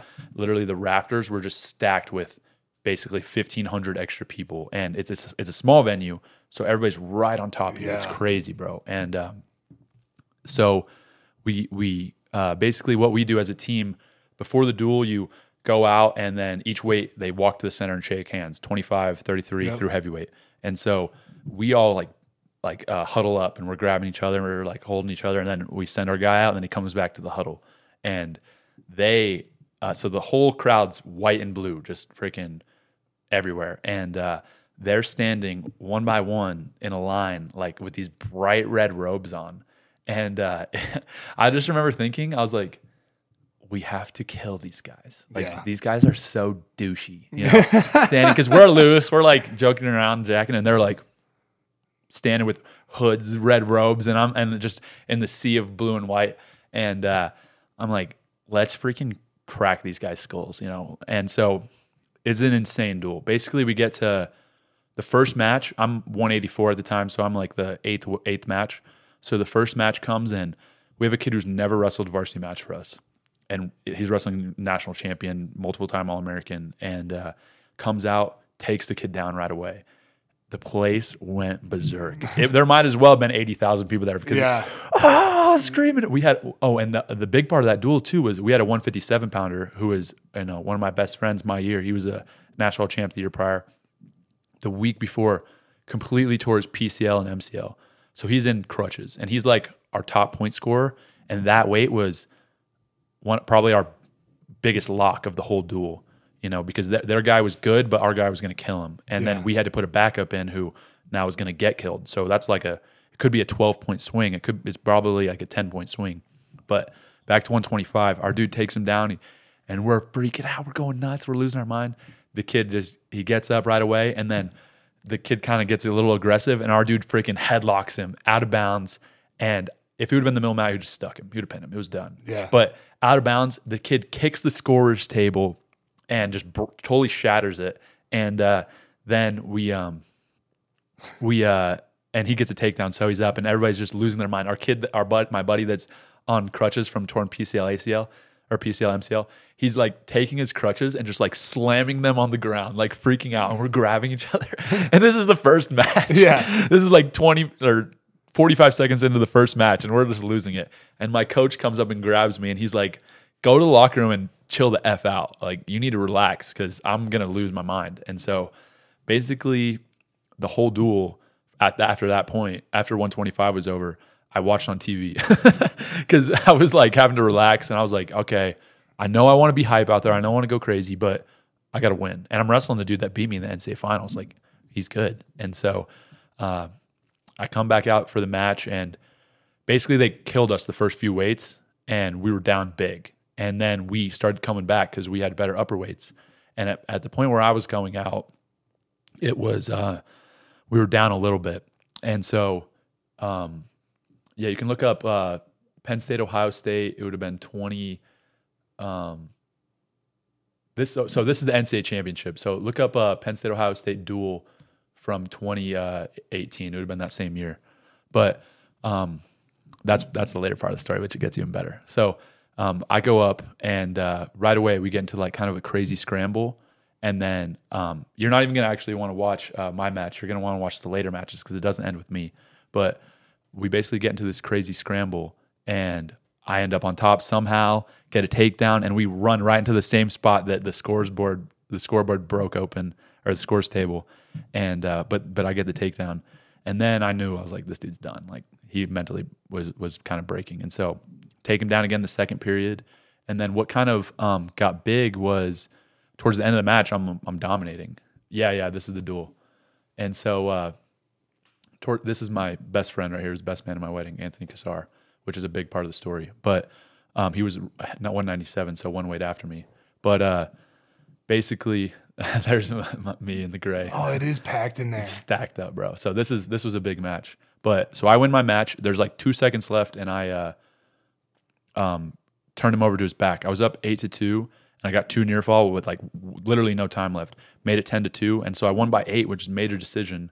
So that's uh, that's bonus points. Yeah, so I got bonus points in this match, which gave us an extra point.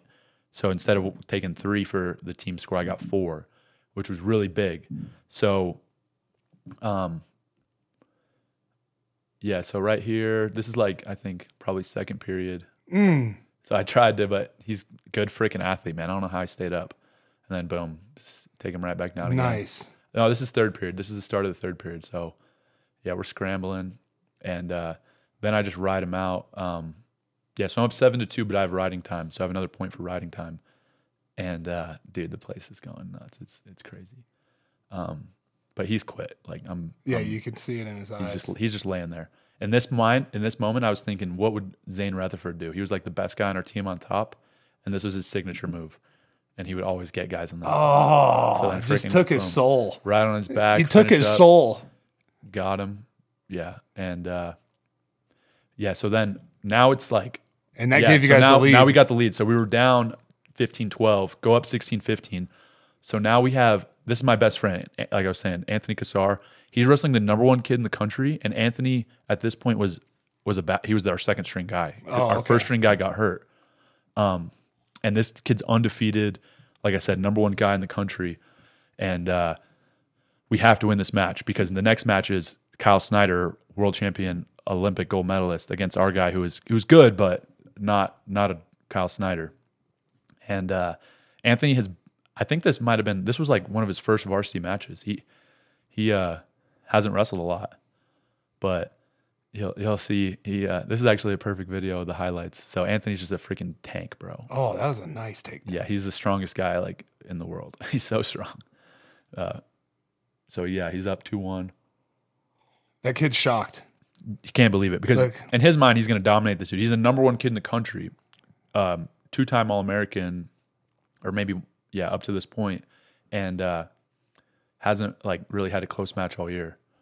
So now it's two two, but it's it's uh so Anthony goes down in the third period, and then there he's like he's got to let him go because if he he's got to score, he's got to score, yeah. he's got to take him down, and so we're winning. But uh, yeah, it gets intense here. Ooh, oh, he almost got he it. He almost had it. He's so close. Dude, I'm locked in right now. yeah, bro. This is so fun. We'll get you out to the duel, bro. It's so fun.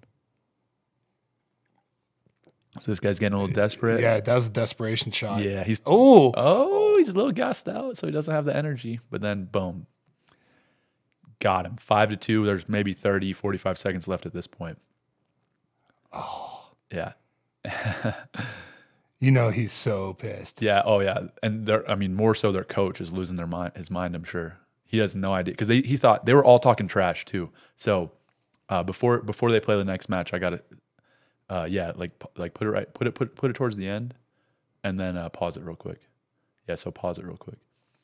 So basically, this is Kyle. So Kyle is like one of my best friends. He actually lives in State College now, but and we grew up to like in high school uh, together, hanging out, training, and uh, He's out of Texas too. no, he's from Maryland, but Okay. just wrestling, small community and stuff. So Kyle was like talking mad shit the whole time. He's saying stuff like, "There's no team on earth I would rather beat than Penn State," and you know, posting uh like tombstone stuff. I'm coming and hell's coming with me, like saying they're going to dominate us, like in the media talking trash. And our team's not. We don't roll like that. We we're very to ourselves. We don't say anything crazy. We're just you know, let's go, let's settle it out out there on the on the mat. And uh, so you know, this is big for Kyle. And Kyle has uh, basically to win the duel, he has to get a tech fall. He has to be in by 15. And so, um, which he has, he's tech falled our guy before. So we're up, um, I think, yeah, 20, 19 to 15 right now. And uh, yeah, so if Kyle tech falls our guy, like we're going to lose, which very well could. And uh, basically, yeah, you could hit play now and we'll, Hit see what happens. Now I, I got to see what happens here. yeah, so everybody's on their feet the entire time. So Kyle's kind of drag. so Kyle's kind of racking up some takedowns at this point. He's kind of racking them up, and uh, our guy's getting tired, but Kyle's getting a little tired too. And everybody's screaming, everybody's going nuts the whole time. Like it's so loud in there. And uh, this is, I think, third period, so everybody's on their feet, and uh, he's trying to take him down. And look at this right here, big sprawl, shut him down. Oh, and look at everybody in the back. Now they know we won. They know we won. We're freaking out. And uh, so Nick got beat by like seven points or something. It doesn't matter. It doesn't matter. Did enough. Look at look at this girl's crying. She's in tears. And so we win the duel 19 to 18. And we were missing like one of our best guys. So everybody's this was literally the duel. So he gets his hand raised, but they really lose the battle. And so this was a lot of people say the the duel of the century. So there's never been a college wrestling duel that's been like this. It was absolutely ridiculous. And so that kind of sets the stage for now NCAA tournament, right? So we go through the Big Tens kind of formality, and now NCAA tournament's coming around.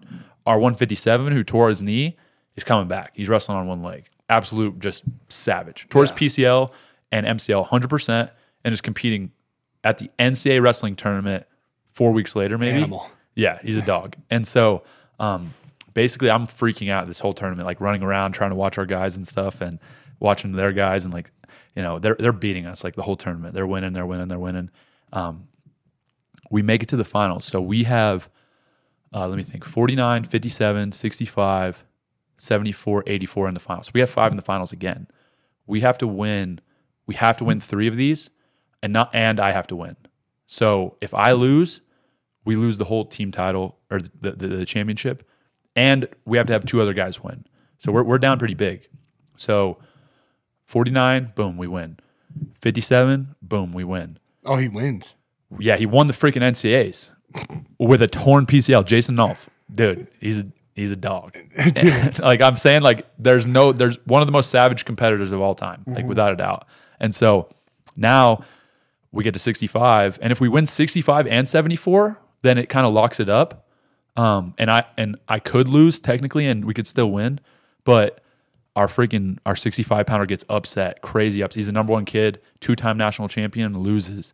And then our 74 super tight match against a kid he'd beat earlier that season, but he loses. So now we're the stage is set. I have to win. If I win, we uh it's locked up. If I lose, then Kyle has uh, Snyder, who's in the finals, he wins and, and they win the team title. So basically, it's all riding on me.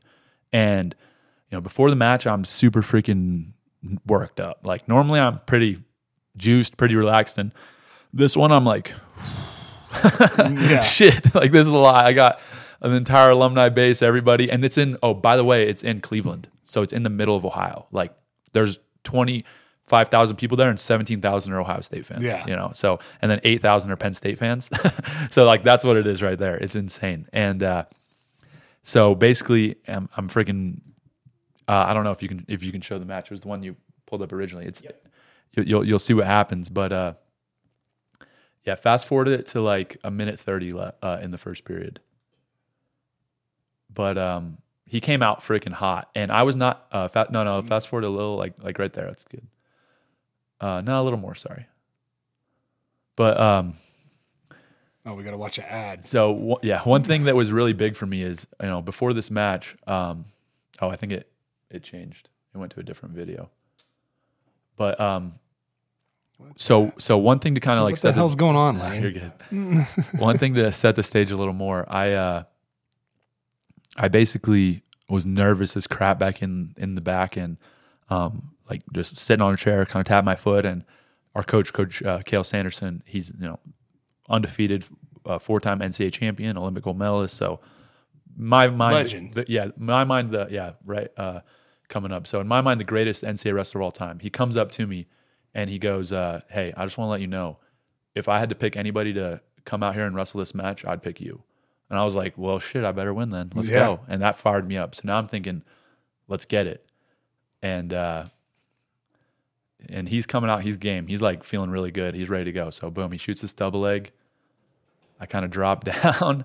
oh, he's got me on my back. Oh no, you don't. See you later, bud. And then Oh, do you pin him? and that's all she wrote. I knew it was done as soon as I I had him there. Oh, Boom, pin him. you pinned him. All time celebration right here. Run over to the coaches. Pick first coach up, Coach Cael lifts me up, Titanic style, and I'm just freaking out. Like, don't know what to do with myself. Pinned him. Pinned him. There's my parents. They're going nuts. yeah, and I'm just hyping the crowd up. NCAA titles won. Coach Cael does not celebrate ever. Headgear spike, lost a team point, but it didn't matter. Get the hand raised. And then, uh, so turn the volume up here because I give an all time interview. And, and I didn't even know a story about this interview, real quick, is I didn't even know what I said. Somebody told me the next day, Coach Cael, loved your interview. It was so amazing. And I was like, what the hell did I say? No idea. So don't even remember to take my ankle bands off. So yeah, check this out. this is in the middle of Cleveland.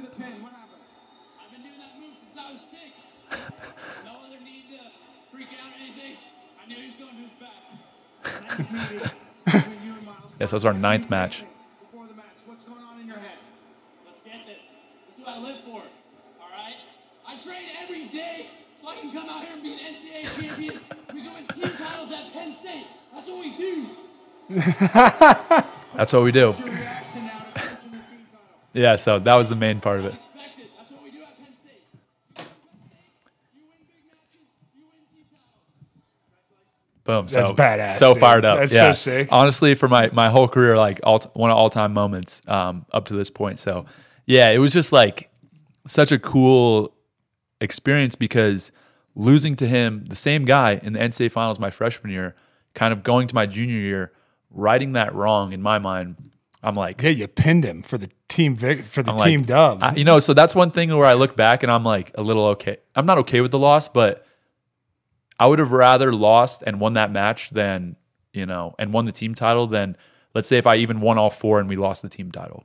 You know, because to me that was it. Like like I did that for the team. I wasn't even happy like yeah, I was excited that I won, but I was excited that the team won, you know, because that, that that was more than I could ever even ask for. yeah, Yeah, so it was that's fun. pretty badass, Yeah. man. Good on you, dude. That's so sick. It was crazy, dude. It was crazy. So you win your junior year Yeah, so then as a team. So you've got three team titles now. three right? team titles. Yeah, we're dominating. Um, go into uh, the senior year. Now it's kind of like in my mind. So one thing that happened is Anthony, my buddy, um, he didn't get to wrestle the NCAA tournament. Um, the because like I said, he was uh, the backup. He lost to wrestle off, and so we had a different guy wrestle. And this dude's my best friend. He's gone through up to this point three labrum surgeries. Nobody believes in him except for really me and you know his family and him, especially him. And he decides I'm bumping up to heavyweight over the summer. I'm like, bro, if you're bumping up to heavy, I'm going to 97. Let's get after it. Let's lift some weights. Let's freaking eat 5,000 calories a day and get huge. And so that's what we did the whole summer. Train, eat, lift. That's all we did, and it was super fun. But we just did it all together. We're getting after it, lifting as much as we could, and I got up to I was weighing probably 189, 190. I got up to about 200, 202, and he went from cutting down to 197 to weighing 245 pounds solid Yeah. and just absolute animal. And uh, so, you know, in in my mind that year it was I'm gonna go dominate, I'm gonna go kill it, and I want to win the Hodge Trophy, which is the Heisman for college wrestling, and I want to like be there for him to like help him get what he deserves. So he he had to beat another guy on our team who's also one of my best friends, who was like a two-time All-American for us coming back to heavyweight. And so they had a crazy, you know, situation with the wrestle off, but Anthony beat him. And then, uh, you know, I, I'm sure you know uh, Gable Steveson. Yeah. But Gable Steveson was at the weight at the time, you know. So I'm like, obviously nervous. Like Tony's got to beat Gable and stuff. And so I, I'm kind of just cleaning up the whole year, pinning everybody. We get to the Big Tens, Big Ten finals.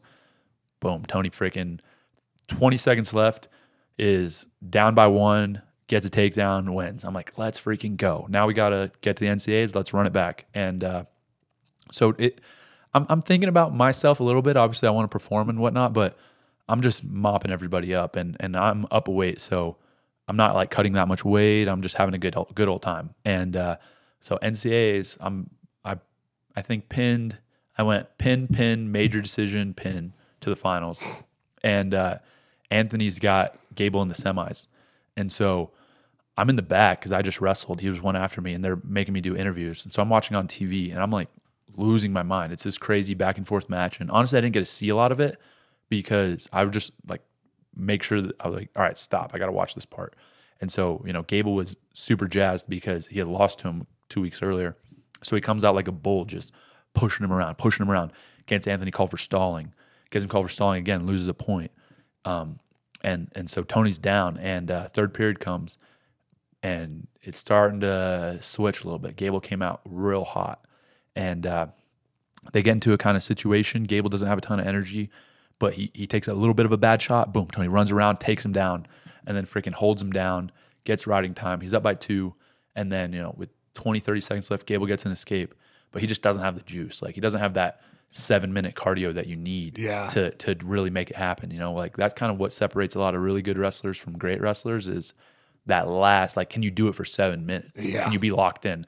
And not only can you be locked in for seven minutes, but can you be locked in for seven minutes over 30 matches in a season? Mm-hmm. So that's like where Anthony just excels. He's so disciplined, does everything right. Like I said, I'd gone through three labrum surgeries, recoveries, never had a shot.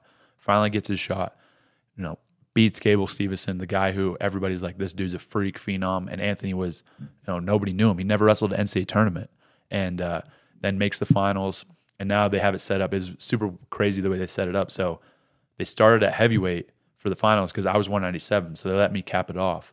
And he's wrestling this dude Derek White from Oklahoma State who had actually beat him before, and uh, it really came down to like one or two situations the whole match. But Tony had a really good shot, boom, planted the dude on his back, and uh, got six points, and then ended up winning like 11 to one. So Wow. after all of that, you know, five years of freaking basically four and a half, like four years of just surgeries and recoveries, makes the freaking NCAA finals, wins the tournament, and I was just so happy for him. I just was like, like that was that was it for me. You know, That's like, a like, that's an awesome story, man. Like that's incredible.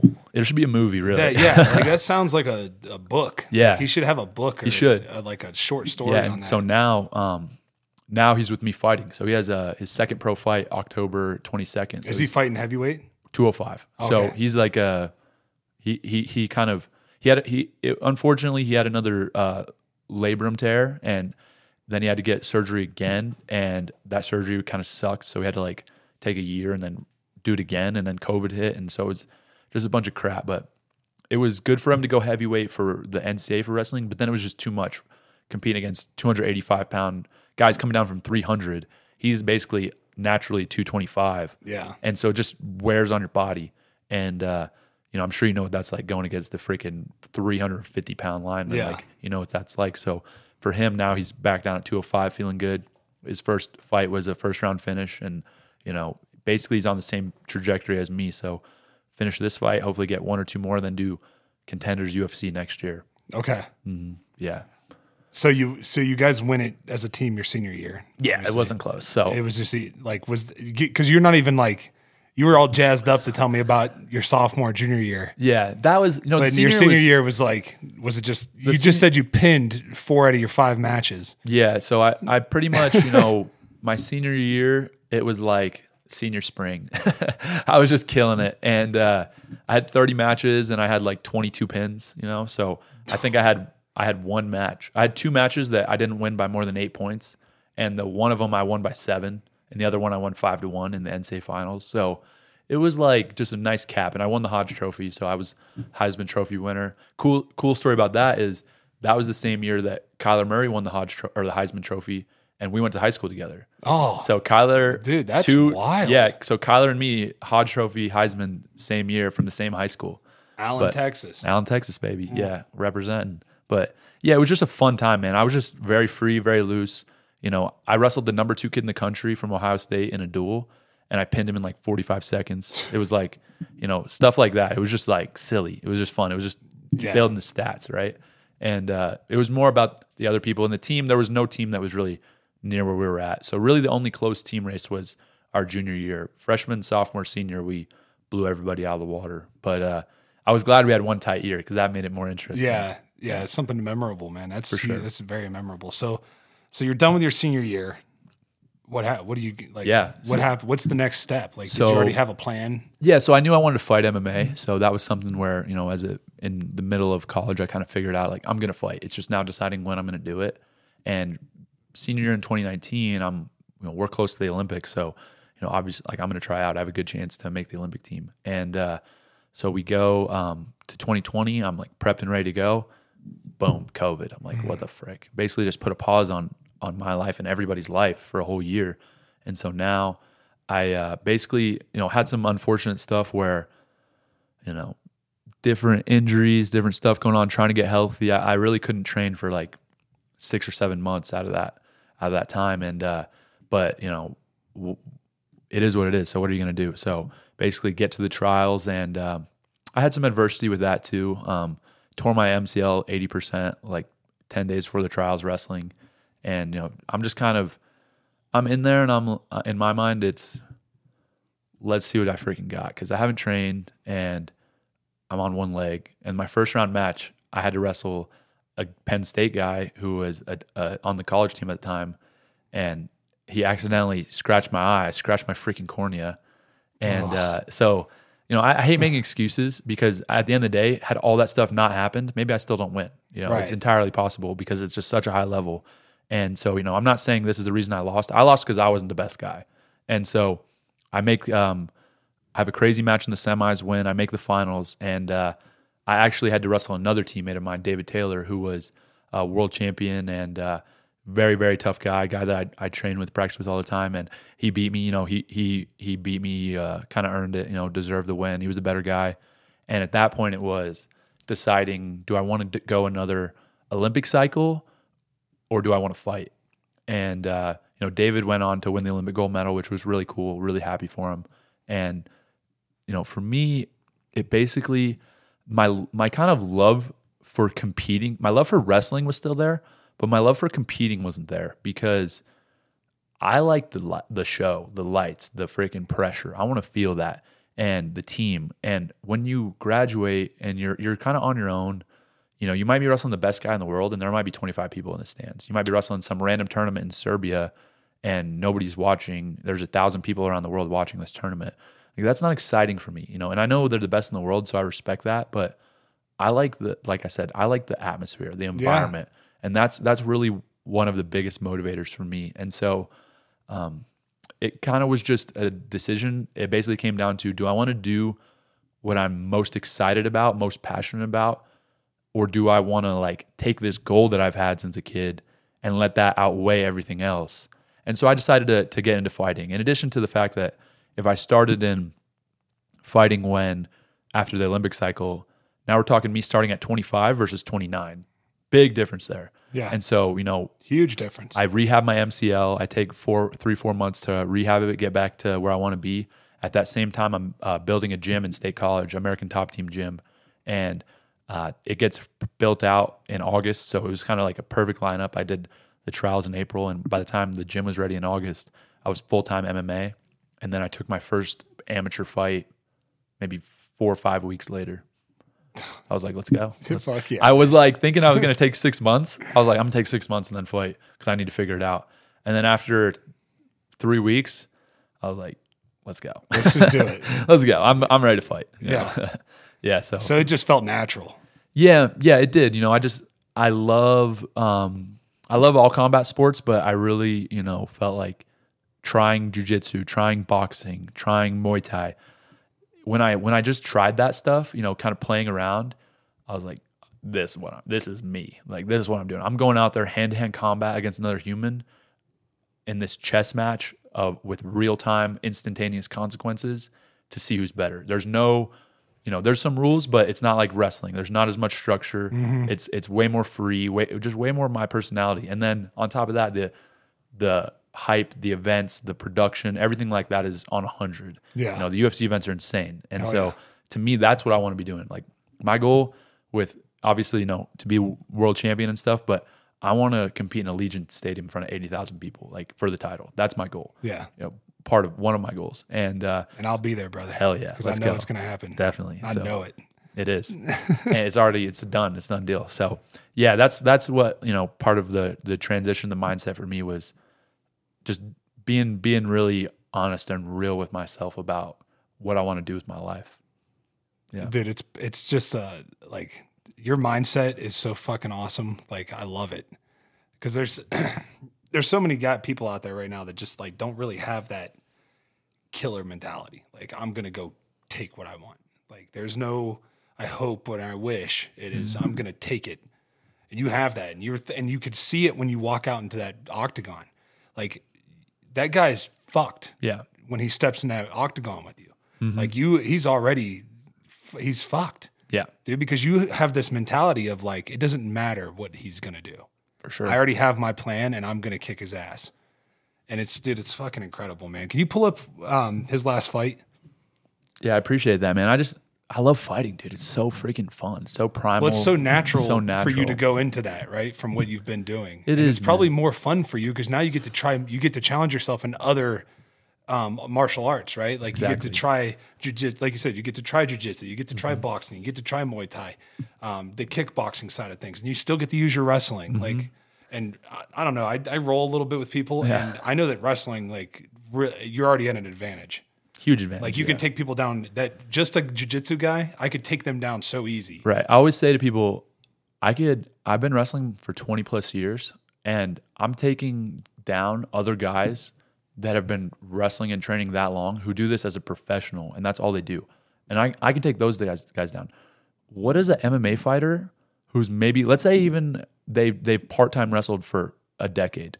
What the hell is that guy going to do to me? Like he ain't going to do shit. No, he's not going to do anything. So a lot of people don't really realize that, especially because the best American wrestlers in the last decade have stuck to wrestling. You know, you got Jordan Burroughs, David Taylor, Kyle Dake, you know, Zain Retherford, Kyle Snyder. Those guys are all still wrestling, you know, and so you don't see the cream of the crop. You see guys that are are high level wrestlers, but they're really not where I was at. There's a big difference, you know. Like I look at a guy like, you know, not to name names, but like a guy like Colby Covington. Everybody talks about his wrestling. If I drew Colby Covington in the first round of the NCAA tournament, I'd be like, oh hell yeah, first period pin, let's go. Like Yeah. easy, like no no problem, you know. So to me, it's like there's just I, I'm hopefully going to introduce the MMA fans to like what that actually means. What a real yeah, championship wrestler. Exactly. I mean, I think Brock Lesnar kind of did that. Yeah. You know, he he wasn't. I don't think he was even as good as you, but he was an NCAA champion. No, NCAA definitely you know, top in the world. definitely one of the best in the world at wrestling. You know, and especially to be a heavyweight and move the way he moved. Yep. But he kind of introduced people to what it was like when a high level wrestler.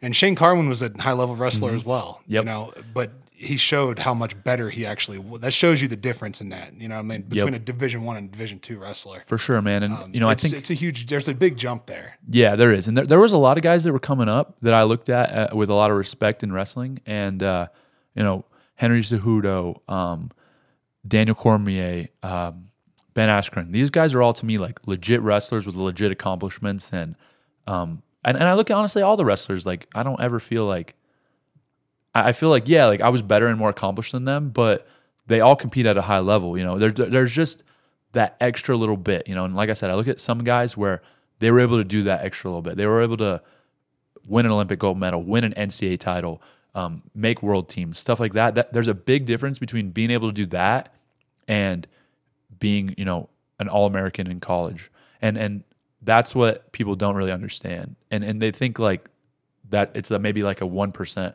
separation, but in reality, it's like vastly different. Yeah. yeah. Do you think that um that guys are training, they're practicing their wrestling so much, getting ready to fight you, and then they're shocked by your striking? I think so, man. I would hope um, that people are worried about everything at this point because that's what I want. I want the guy that I compete against to not even know what to do, right? Because you don't have a flaw in your game. Yeah, and and I honestly hope like, hey man, listen, every single fight we're gonna be wrestling, right? Like, yeah, I knocked this last dude out in 30 seconds, but we we're gonna wrestle. And you know, so train eight weeks for wrestling. Waste your time. Go ahead, do it. You know, see what Yeah, happens. You're still gonna get your ass kicked. cool, man. You know, I don't you can wrestle for eight weeks. I mean, Penn State wrestling is the best wrestling in the entire world. Yeah. Go go to Dagestan for eight weeks and wrestle there and see how much that helps you. It's not gonna help you. No. You know, it doesn't matter. It's already done. It's a formality. So, you know, yeah, there there are other guys that are that are good, and yeah, MMA is a different game. There's certain things that you have to learn, but I'm gonna learn. I'm gonna get better. I'm gonna understand that game the same way I figured out wrestling. You know, Lane, did you find it? The UFC has this like highly like locked in. I think I found it if I can log into TikTok. But it's a video. Get some but TikTok getting on the there? actual video up, You can't just pull up his highlights. it won't pull up. Wow. They have it locked down, dude. yeah. They, Um, yeah they there's one like guy that. that was recording the screen, and that one even is blocked out. Wow. Yeah, try TikTok. There's probably something on there. But yeah, yeah. I mean, the the thing for me is with with the mentality of other people. One, I'm not really worried about it. Um, knock yourself out. Do whatever you want to do. I'm just going to keep getting better and improving. But but two, I think that no matter what they do, they're underestimating what it's really like. You know, they're underestimating what it's again. Because again, I can take down the. You can put the best guys in the world right now in front of me in pure wrestling, and I'm going to take them down. You know, Yeah. I'm going to be able to do that. I still wrestle every day. You know, I'm training with Penn State wrestling team, training with literally world champion and Olympic, you know, gold medalists every day. I, I didn't decide to start fighting and then forget about my wrestling. You know, so Yeah. that's I think the difference too between me and a lot of fighters is a lot of guys, you know, good wrestlers.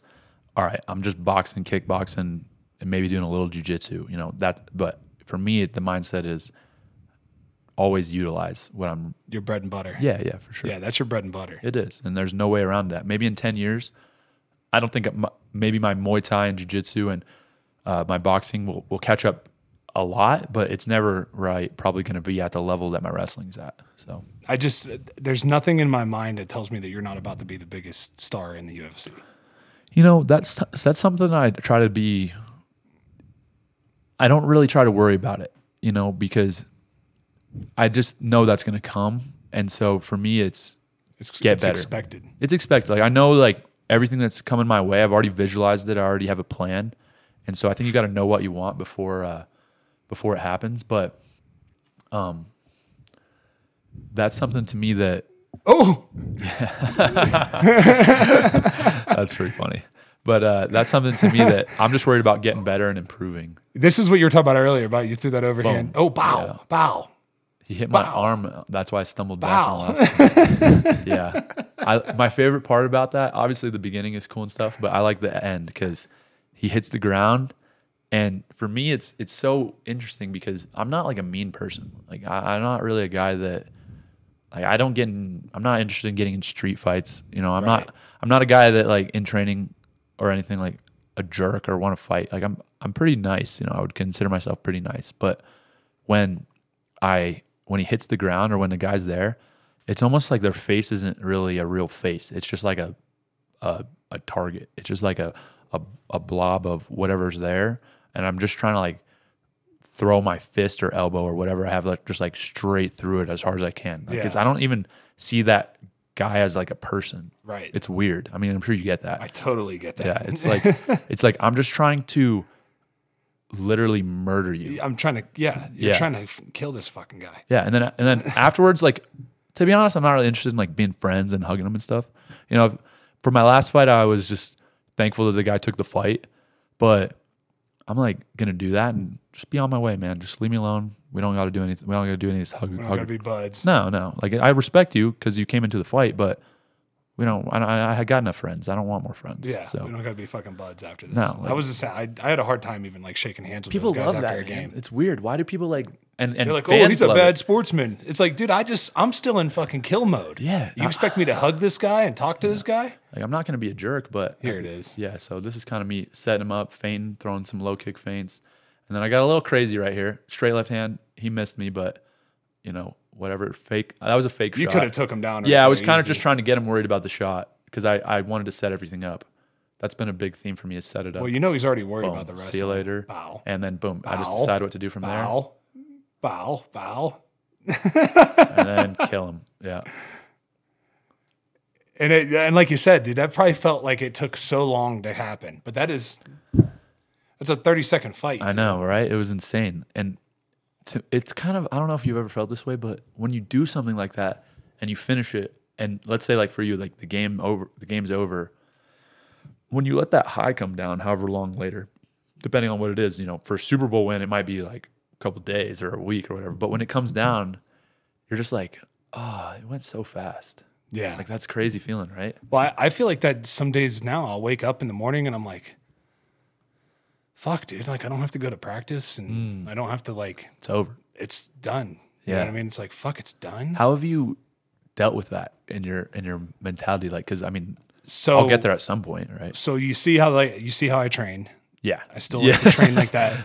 Um, I still, to me, bow hunting has been hmm. my saving grace, and you know, having and being a dad hmm. and a husband, like those things, kind of have taken like, like now I could focus on doing that. You know, I don't. I had to focus so much energy into like football because it is there is like I always envied fighters because it was like I'm I get to train by my I get to not just by myself but like I get to train the way I want to train Right. and then I go and I fight and then I get a and then I take a break take a break and then I train again and then do another fight and then I take a break for for football it's like this fucking violent marathon that you just it just never the could season be what could it be like twenty games?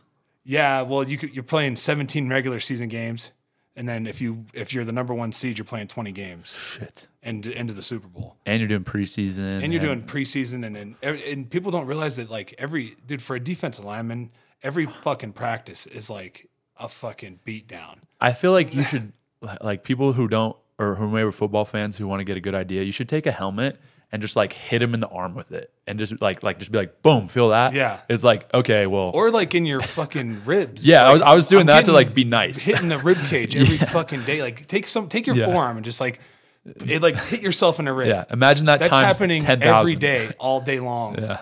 and then like you know it's just like you know some i do i miss the violence of the game i miss like fucking manhandling somebody Yeah. like just grabbing somebody fucking man shed a block and boom Derek, take Derrick Henry and just fucking bury him and call him a bitch you know like Oh, man, I like doing that. that. kind of stuff like I got so much respect for like other players but dude on the field I am fucking talking so much shit I'm here to kill you, bro. I'm here to What do you fuck you, up. Like, Yeah. I, like, I, I just, it's a mentality, you know, and it, and it's, I do, I miss getting in that zone sometimes, but I also, um, I also don't miss waking up and fucking crawling to the shower and crawling to the, like, you know, your rib cage, like, you, you know, your floating ribs, like they just would pop out all the time. And I'd be like, I couldn't fucking move. And I'd just like crawl to the shower and like slowly get myself going. yeah. You know, I'd have to wake up like two hours before I had to be in the building just so I could like walk into the fucking Yeah. building, you know, and then you're taking, you know, you're taking fucking Toradol every, every chance you can. And you're, Mm-hmm. you know, you're, you're not being very healthy. You know, you're doing the best you can with your food and your fuel, but it's like, you know, you know, the COVID shit was really hard on me. Cause like we, Really? they didn't have that, like, that's the other thing, and the body work that I was doing. Hmm. I was spending somewhere between two to 300,000 a year just on body work you know and then you got to think i got to earn 600 to pay for that Yeah. because you're cutting my check in half anyways That sucks. right my check's getting cut right in half so i've got to earn 600 grand just to fucking make it out here and then it was starting to become more because these Damn. fucking body workers all think that they can just fucking they, they have a monopoly on you Right. and you, they know you need them, so they just keep charging you more and more and more. And next thing you know, you're paying fucking half a million bucks just to fucking get make it to the field. Then COVID happened, and they wouldn't even let us use our body workers. Yeah. So what are you supposed to do? Then you're just fucked, dude. Like that's how I tore both of my labrums. really? my hip. You just Yeah. couldn't stay like with the recovery routine. I couldn't and- stay up with it. Couldn't keep up with it because they weren't they weren't making it available, and I wouldn't get vaccinated. Right. So. I, they wouldn't let me in the training room. They wouldn't let me do this. Good they call, wouldn't let me though. do that. Like, yeah, I was not getting that shit. Dude. I think not- everybody can agree now. It's like the guys who didn't. Good call. Yeah, I think everybody's like, oh, you know, but I don't get an apology from the fucking league for the fines that I got stuck with because I didn't wear a fucking mask in the building this day or that I had a, I was fucking come off a, dude, a two a day practice in 90 degree heat and it's fucking 90% humidity in Baltimore. full padded three hour practice. I'm coming off the field. It's a 10 step, it's literally 10 steps to the fucking locker room.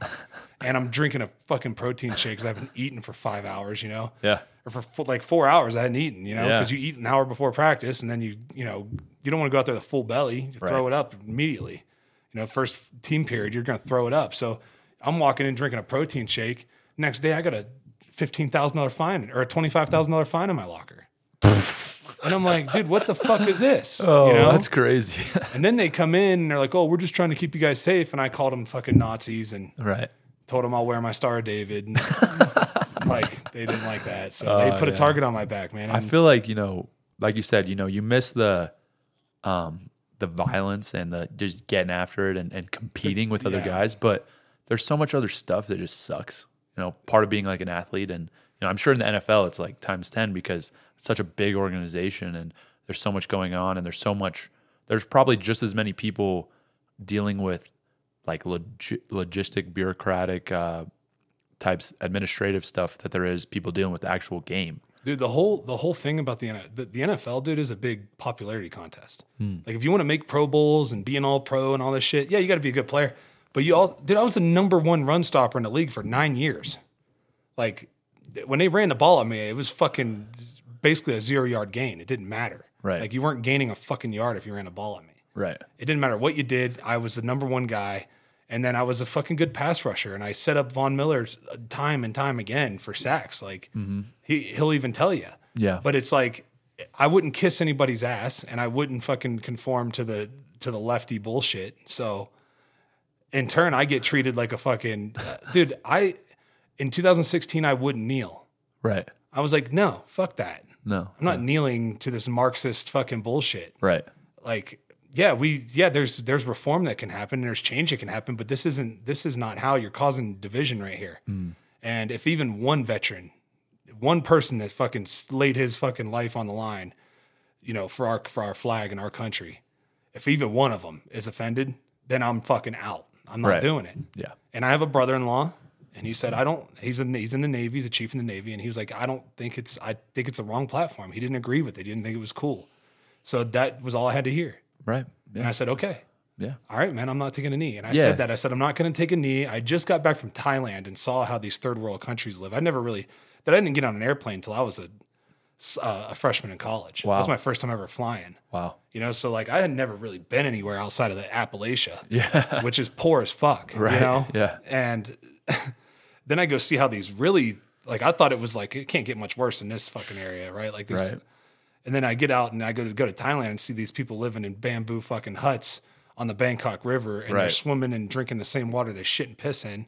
And I'm like, I said, if you don't think this is the greatest country in the world, then why do you stay here? For sure. That's all I said. And Yeah. he said Derek Wolfe tells his black teammates to go back to Africa. Quotations. Wow. Wow, bro. Yeah, bro. Dude, the media is so crazy, man. I mean, I've experienced a little bit from fighting, but I'll have a whole interview where I'll like make a whole point and then they'll just completely change it and highlight one thing that's not even what I actually said. Exactly. I'm I, I don't even want I like I like don't even want to do interviews. yeah, because they'll twist it. The suckiest part about the UFC is for my fight week, I have to do probably eight hours of media.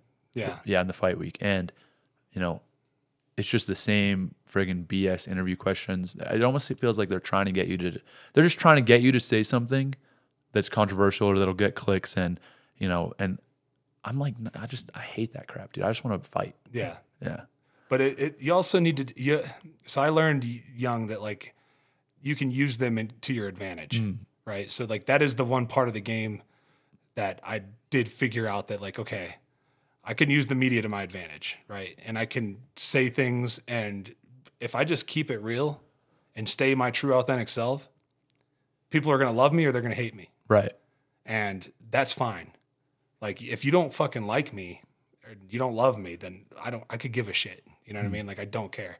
Um, what did we what did me and Emmanuel say? Today I got ten haters. Tomorrow I'm trying to have eleven.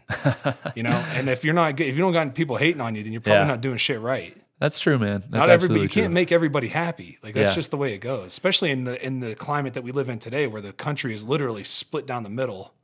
You know, with all the with all the issues going on. For sure. But it's like, you know, I, I should be able to make a stance on whatever I feel. Like if if the other side can do it, why can't I do it? Yeah. It doesn't have to be we can have a disagreement and still be fucking great friends. Like me, dude, me and Aqib Talib had totally different views on life than I did. He's from Texas. He's, he's from right outside Dallas. Yeah. He's a fucking uh, he's a black dude that's a Muslim.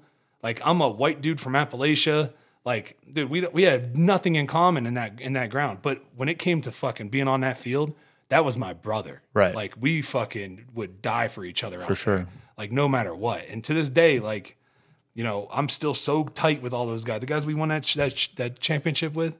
Whether it's Peyton, when I call Peyton Manning, he answers. When I call DeMarcus Ware, he answers. I call Von, he answers.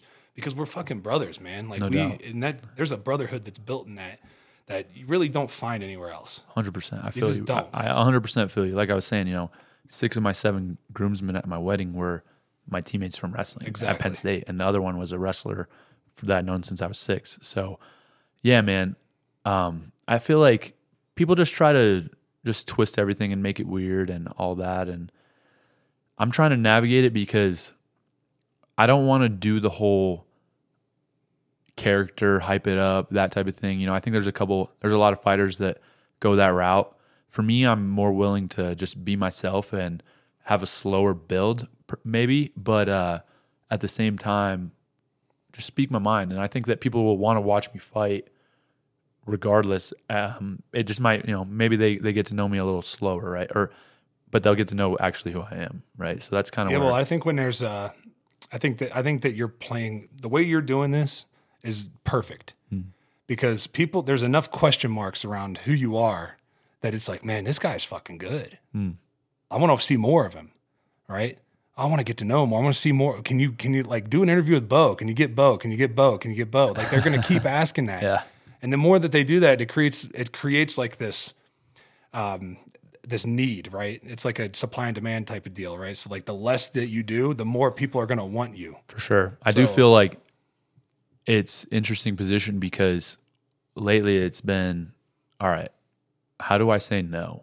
You know, because there's so much going on, so much coming my way and you know, it, it's it would be pretty easy to just try to say yes to everything, but at the same time, it would make it really hard on on myself and my goals cuz you know, a lot of that is taking it's taken away from what I need to do on a daily basis. On our ride over here, we're talking about all these ventures that you have going on. And like I find that super interesting because that's like you're in the start of your career now. Mm-hmm. Like you had your NCAA career, now you're in your start of your professional career. Um, but you're also looking on like in the long run with um, with other things like you have your guide, you have your um, outfitting business. Um, then you had a couple other things. Like let's talk about that. Yeah, man, I got I got a lot going on to be honest, and I, I think it started when I just kind of always had an entrepreneurial mindset, and uh, you know, in high school, I, I would. It really started when I was young. I would collect wrestling shoes, wrestling singlets, stuff like that, and I would buy, sell, trade like all over. You know, you go to a wrestling tournament, there'd be fifty kids doing it, and I would do that, and then there was kind of some websites where you could do it online, and it morphed into when I was in high school. So I started off with a couple pairs of shoes and um, like a couple singlets, and I ended up with like a hundred pairs of shoes. Like just I just loved it, and it was fun for me. And so in high school, I had a family friend who he sold shoes for a living, and he would buy these semi trucks of whatever was in there Nike, K Swiss, Adidas, Asics, whatever. And he came across like 200 pairs of wrestling shoes, and he was like, "Can you move these for me?" I was like, "Dude, easy, no problem." So I basically set up a whole kind of business where I was I was selling them um, in person, but I was also doing a lot of online, like eBay store type stuff. And this was before Amazon was even like a thing. So um, I basically moved 200 pairs of shoes in like six weeks, and I made a good amount of money. I split the profits with him 50 50, and he paid for all the uh, shipping and the cost of the actual shoe. So it, it was kind of cool. And, and that was where I was like, all right, I'm not ever going to work a job.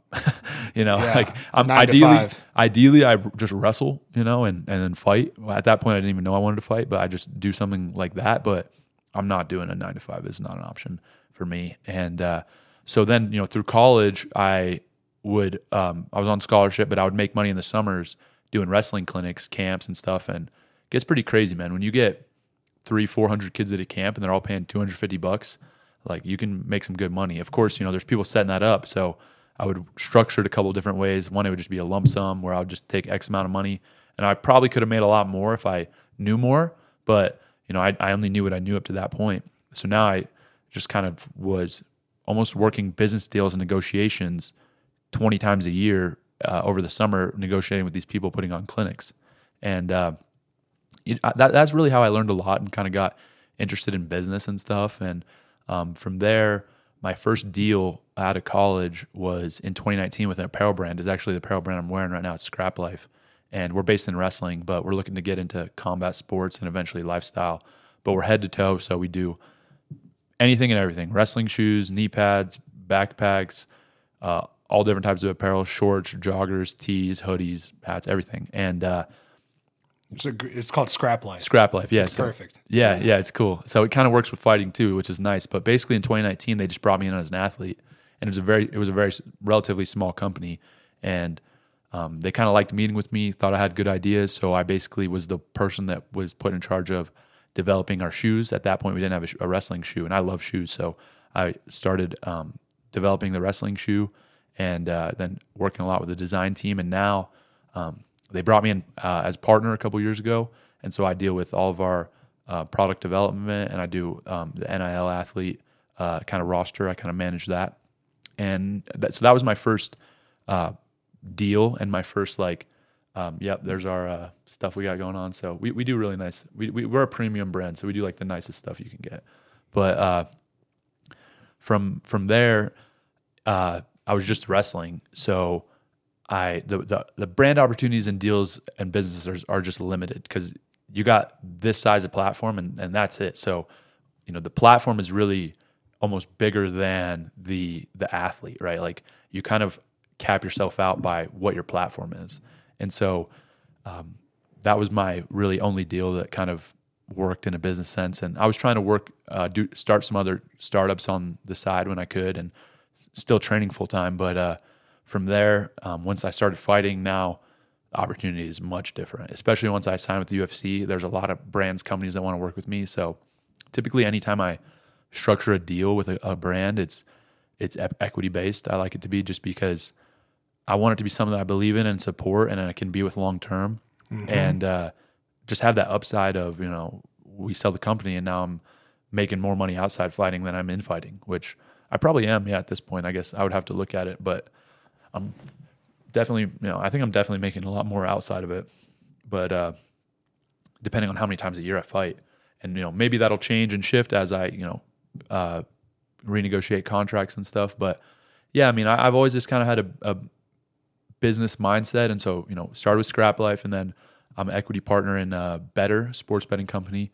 And uh, we, I do, you know, that's where I do my show, my podcast, and um, kind of helping out on the media side of their uh, their sports betting. And then I started a uh, an outfitting business, 70 Outfitters in Northwest Colorado. So we guide for, uh, like I told you, you know, big game, and then we do bird hunts in the off season, pheasants, chukars, stuff like that. And we're we're going to be doing predator hunting as well. So, you know, that's new, but I'm trying to grow it and kind of uh, build that just as a a fun project because I love hunting. And Yeah. then also started a recovery lotion. I'll send you some. It's dude, it's the real deal. So it's called 2717 after uh, one of my favorite Bible verses, Proverbs 2717. It says, uh, "So as iron sharpens iron, one man sharpens another."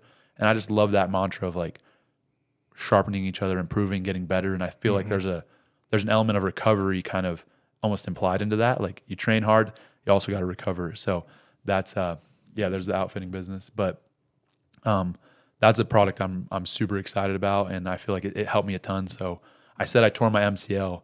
I basically uh like er, at the end of my wrestling career, I did three months of rehab and re-injury, re-injury, re-injury.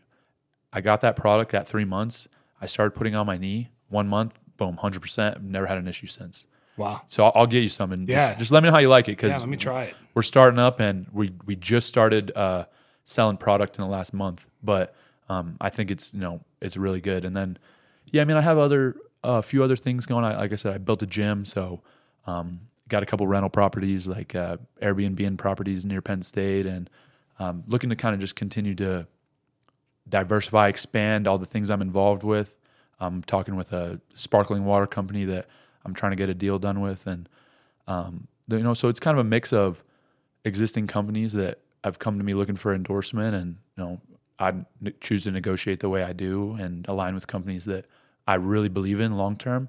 And then a few that I do the same exact thing. yeah, a few that I want to start myself that I just have the ideas. So yeah, that's kind of where I'm at, and it's just fun for me. You know, I think that that's probably when I'm done fighting, I'll just do jujitsu and do ADCC World Championships, and then uh, probably just try to you know run some businesses and stuff like that. Yeah, that's pretty badass, man. That, that's what I always try to do too with these with these companies that want to sponsor this and that. I'm like, hey, like I love this brand and I Mm. Yeah. love the company.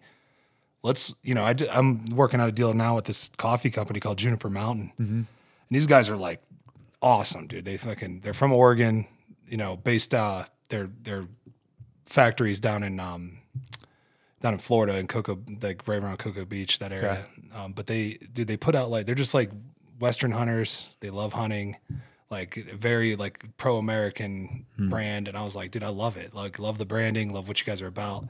I was like, instead of like, because they reached out to me, and I was like, instead of endorsement, like, I want to be a part of the team.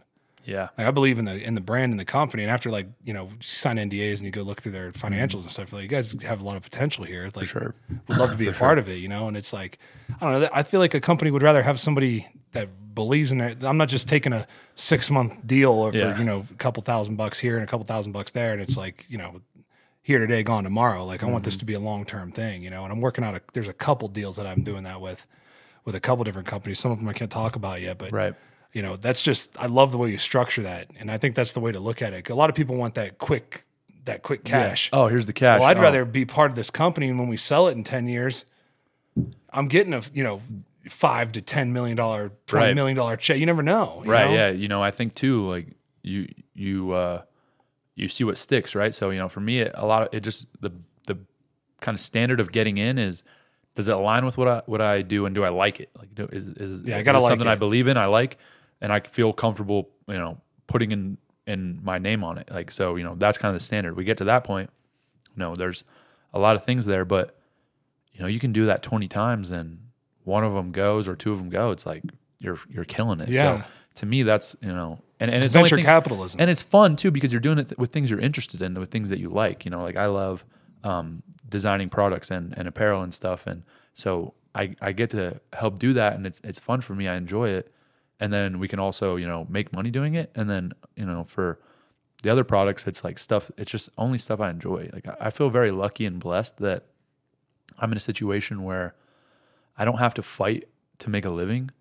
Um, I can do other things to make a living. So I get to choose my schedule when I fight. But then I also get kind of a freedom of, of my time. You know, I'm able to spend time doing what like I can come out here and, and do this. And that, that's honestly one of the coolest parts of being a pro athlete is you're you're you know uh, you have your season and you have your time when you're ready to get down, but then and it's different for different sports. But outside of that, like you get to kind of do what you want to do, you know. And so that, Yeah, see, that was- especially with fighting, That was, that's why I always interviewed fighters because like when I, you know, my wife would get so mad because every time we, I took, I only took like two weeks to not train.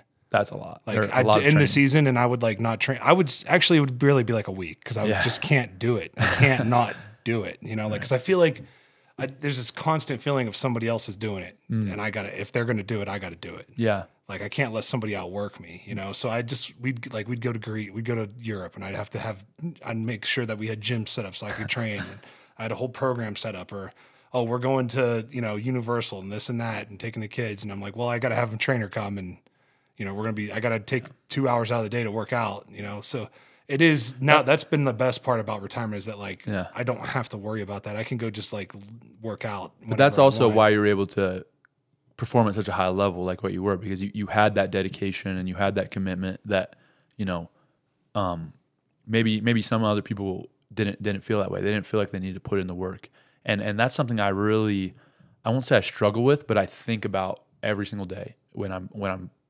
uh, looking at how I spend my time because I can't let these, these while there's all these other opportunities for business partnerships and brands and you know I can't let that get in the way of my, my ultimate goal of, of being Yeah. the world champion and so that's what I try to really that's my I won't say it's my biggest again I won't say it's my biggest struggle but it, it's my biggest challenge in how do I spend my time and so I've kind of just structured it in in chunks almost like I have X amount of time that's built in after my fight to where I'm going to do these other things. And then when it's time to get after it, you know, and I'm still training. Like most of the time, I'm still training. You know, uh, it'll just be.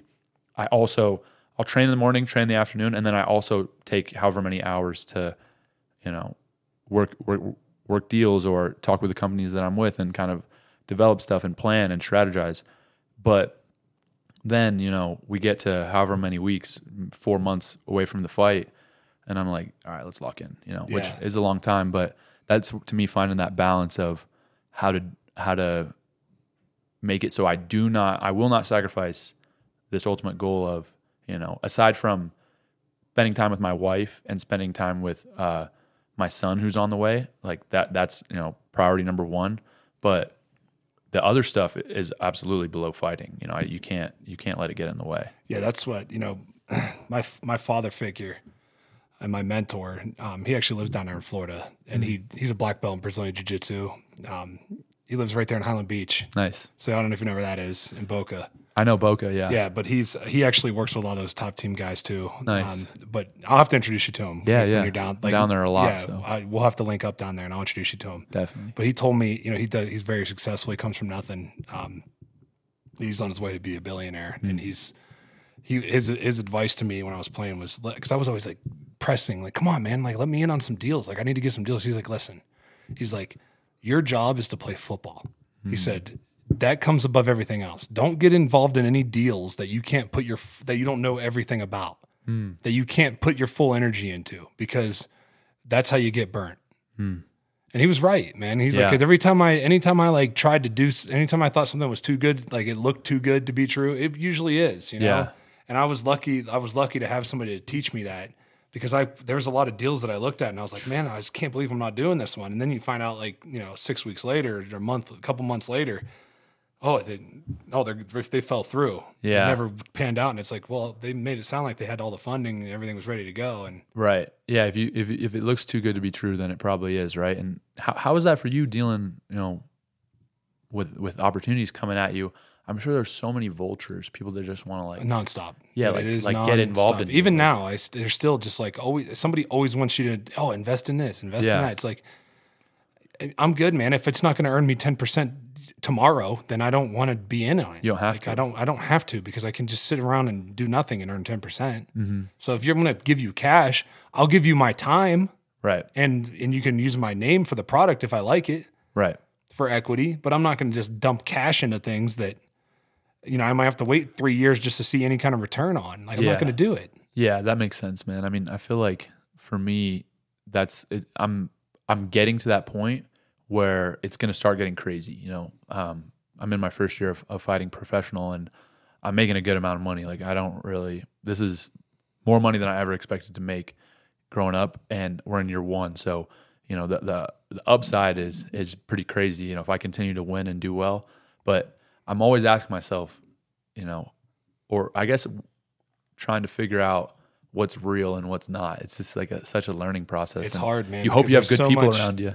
There's so much, dude. I'm telling you, man. Some of the people that I thought were like, some of the people that I thought were would never take advantage of me, were taking advantage of me. Wow. That I would never think that know everything about me and know what I come from, and I'm thinking like these guys will never take advantage of me.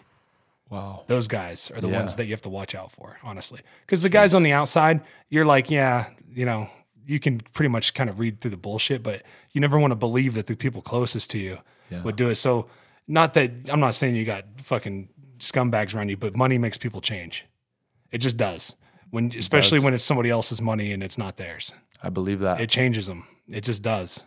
yeah, man. I, I believe that for sure. You know, I I feel like uh again, just like fighting or competing in anything, it's not something I'm afraid of, but it's definitely something that I got to figure out, you know. and And- it's and it's about keeping a small circle honestly Mm. like the small like you don't need any new friends yeah. you know what i mean like it sounds like you have a pretty good team around you already Yeah. you don't need any new outside fucking bullshit you know Yeah. what i mean people or any you don't need people around you that aren't like growing themselves right like i always say like lebron james right like dude he his whole team of friends they're all they all like crushed it for him and for themselves. Like they went and got degrees and they, you know, started businesses for him and they managed things for them. Like I just was like so envious of that because like it, no matter what I tried to do to the people around me, they just like didn't have that same drive as me. So it's They like, wanted a handout kind of type yeah, thing. So it's like I, that's why I try to I try to surround myself with people like you, people like Lane, people who are always trying to grow. They're always on the up. Like they're never like, oh, I'm content with where I'm at. Like they're trying to grow nonstop. Like even Right. if they feel like people like oh are always like, well, you, you know what else? You don't need to do this and that. Like you've made enough money in the NFL. Like dude, it's not about money. It's about growing and being a creator. Like I'm trying to create shit all the time. Like and that's that's where I get I find happiness in that. You know. And I just I think that complacency and being content, like that's kind of a disease. Like I don't want to feel that way. I think about that, you know, for sure. Because for me, just starting my career off, like I know where I'm headed. I know what my, my goals are financially. Like, you know, I think in MMA, I think it's super realistic for me to make a hundred million bucks. Easy. So, you know, that that's to me where I want to be. And then, you know, then the question that I'm trying to answer in my mind, and I think I have a, a decent grasp, like I said, of what I want to do. But what do I do as a kid who my parents were just teachers and you know just very normal normal life uh what do i do when i got a hundred million bucks in the bank You Like, can change. So, to do you anything can change people's lives. yeah like i don't have to do anything but exactly what i want to do you know be able to affect change and and do something that's really meaningful um and also that i just like to do that's fun and and enjoyable and give my my people all a, good life you know so Yeah. that's where you know it's one step at a time though you know i you're, don't want on, to you're on the right track, brother. i appreciate you And I think we need to wrap it up. awesome But dude, you fucking this is super fun dude. uh, Thank you for coming, man. I really Yeah. appreciate it. And I'm looking forward to getting on some hunts with you. hell yeah I'm looking forward to coming and fucking doing your podcast. let's and, go Um, whatever you need from me, man, and hit me up. Like you ever need any like, you know, advice? You ever want to like go into business on something together? Like I'm here. Oh, definitely, You know, Yeah. Like, I think there's a lot of cool shit we could do together. So Absolutely, man. Appreciate you. Thank you for having me on. Thank this you, was bro. super fun. So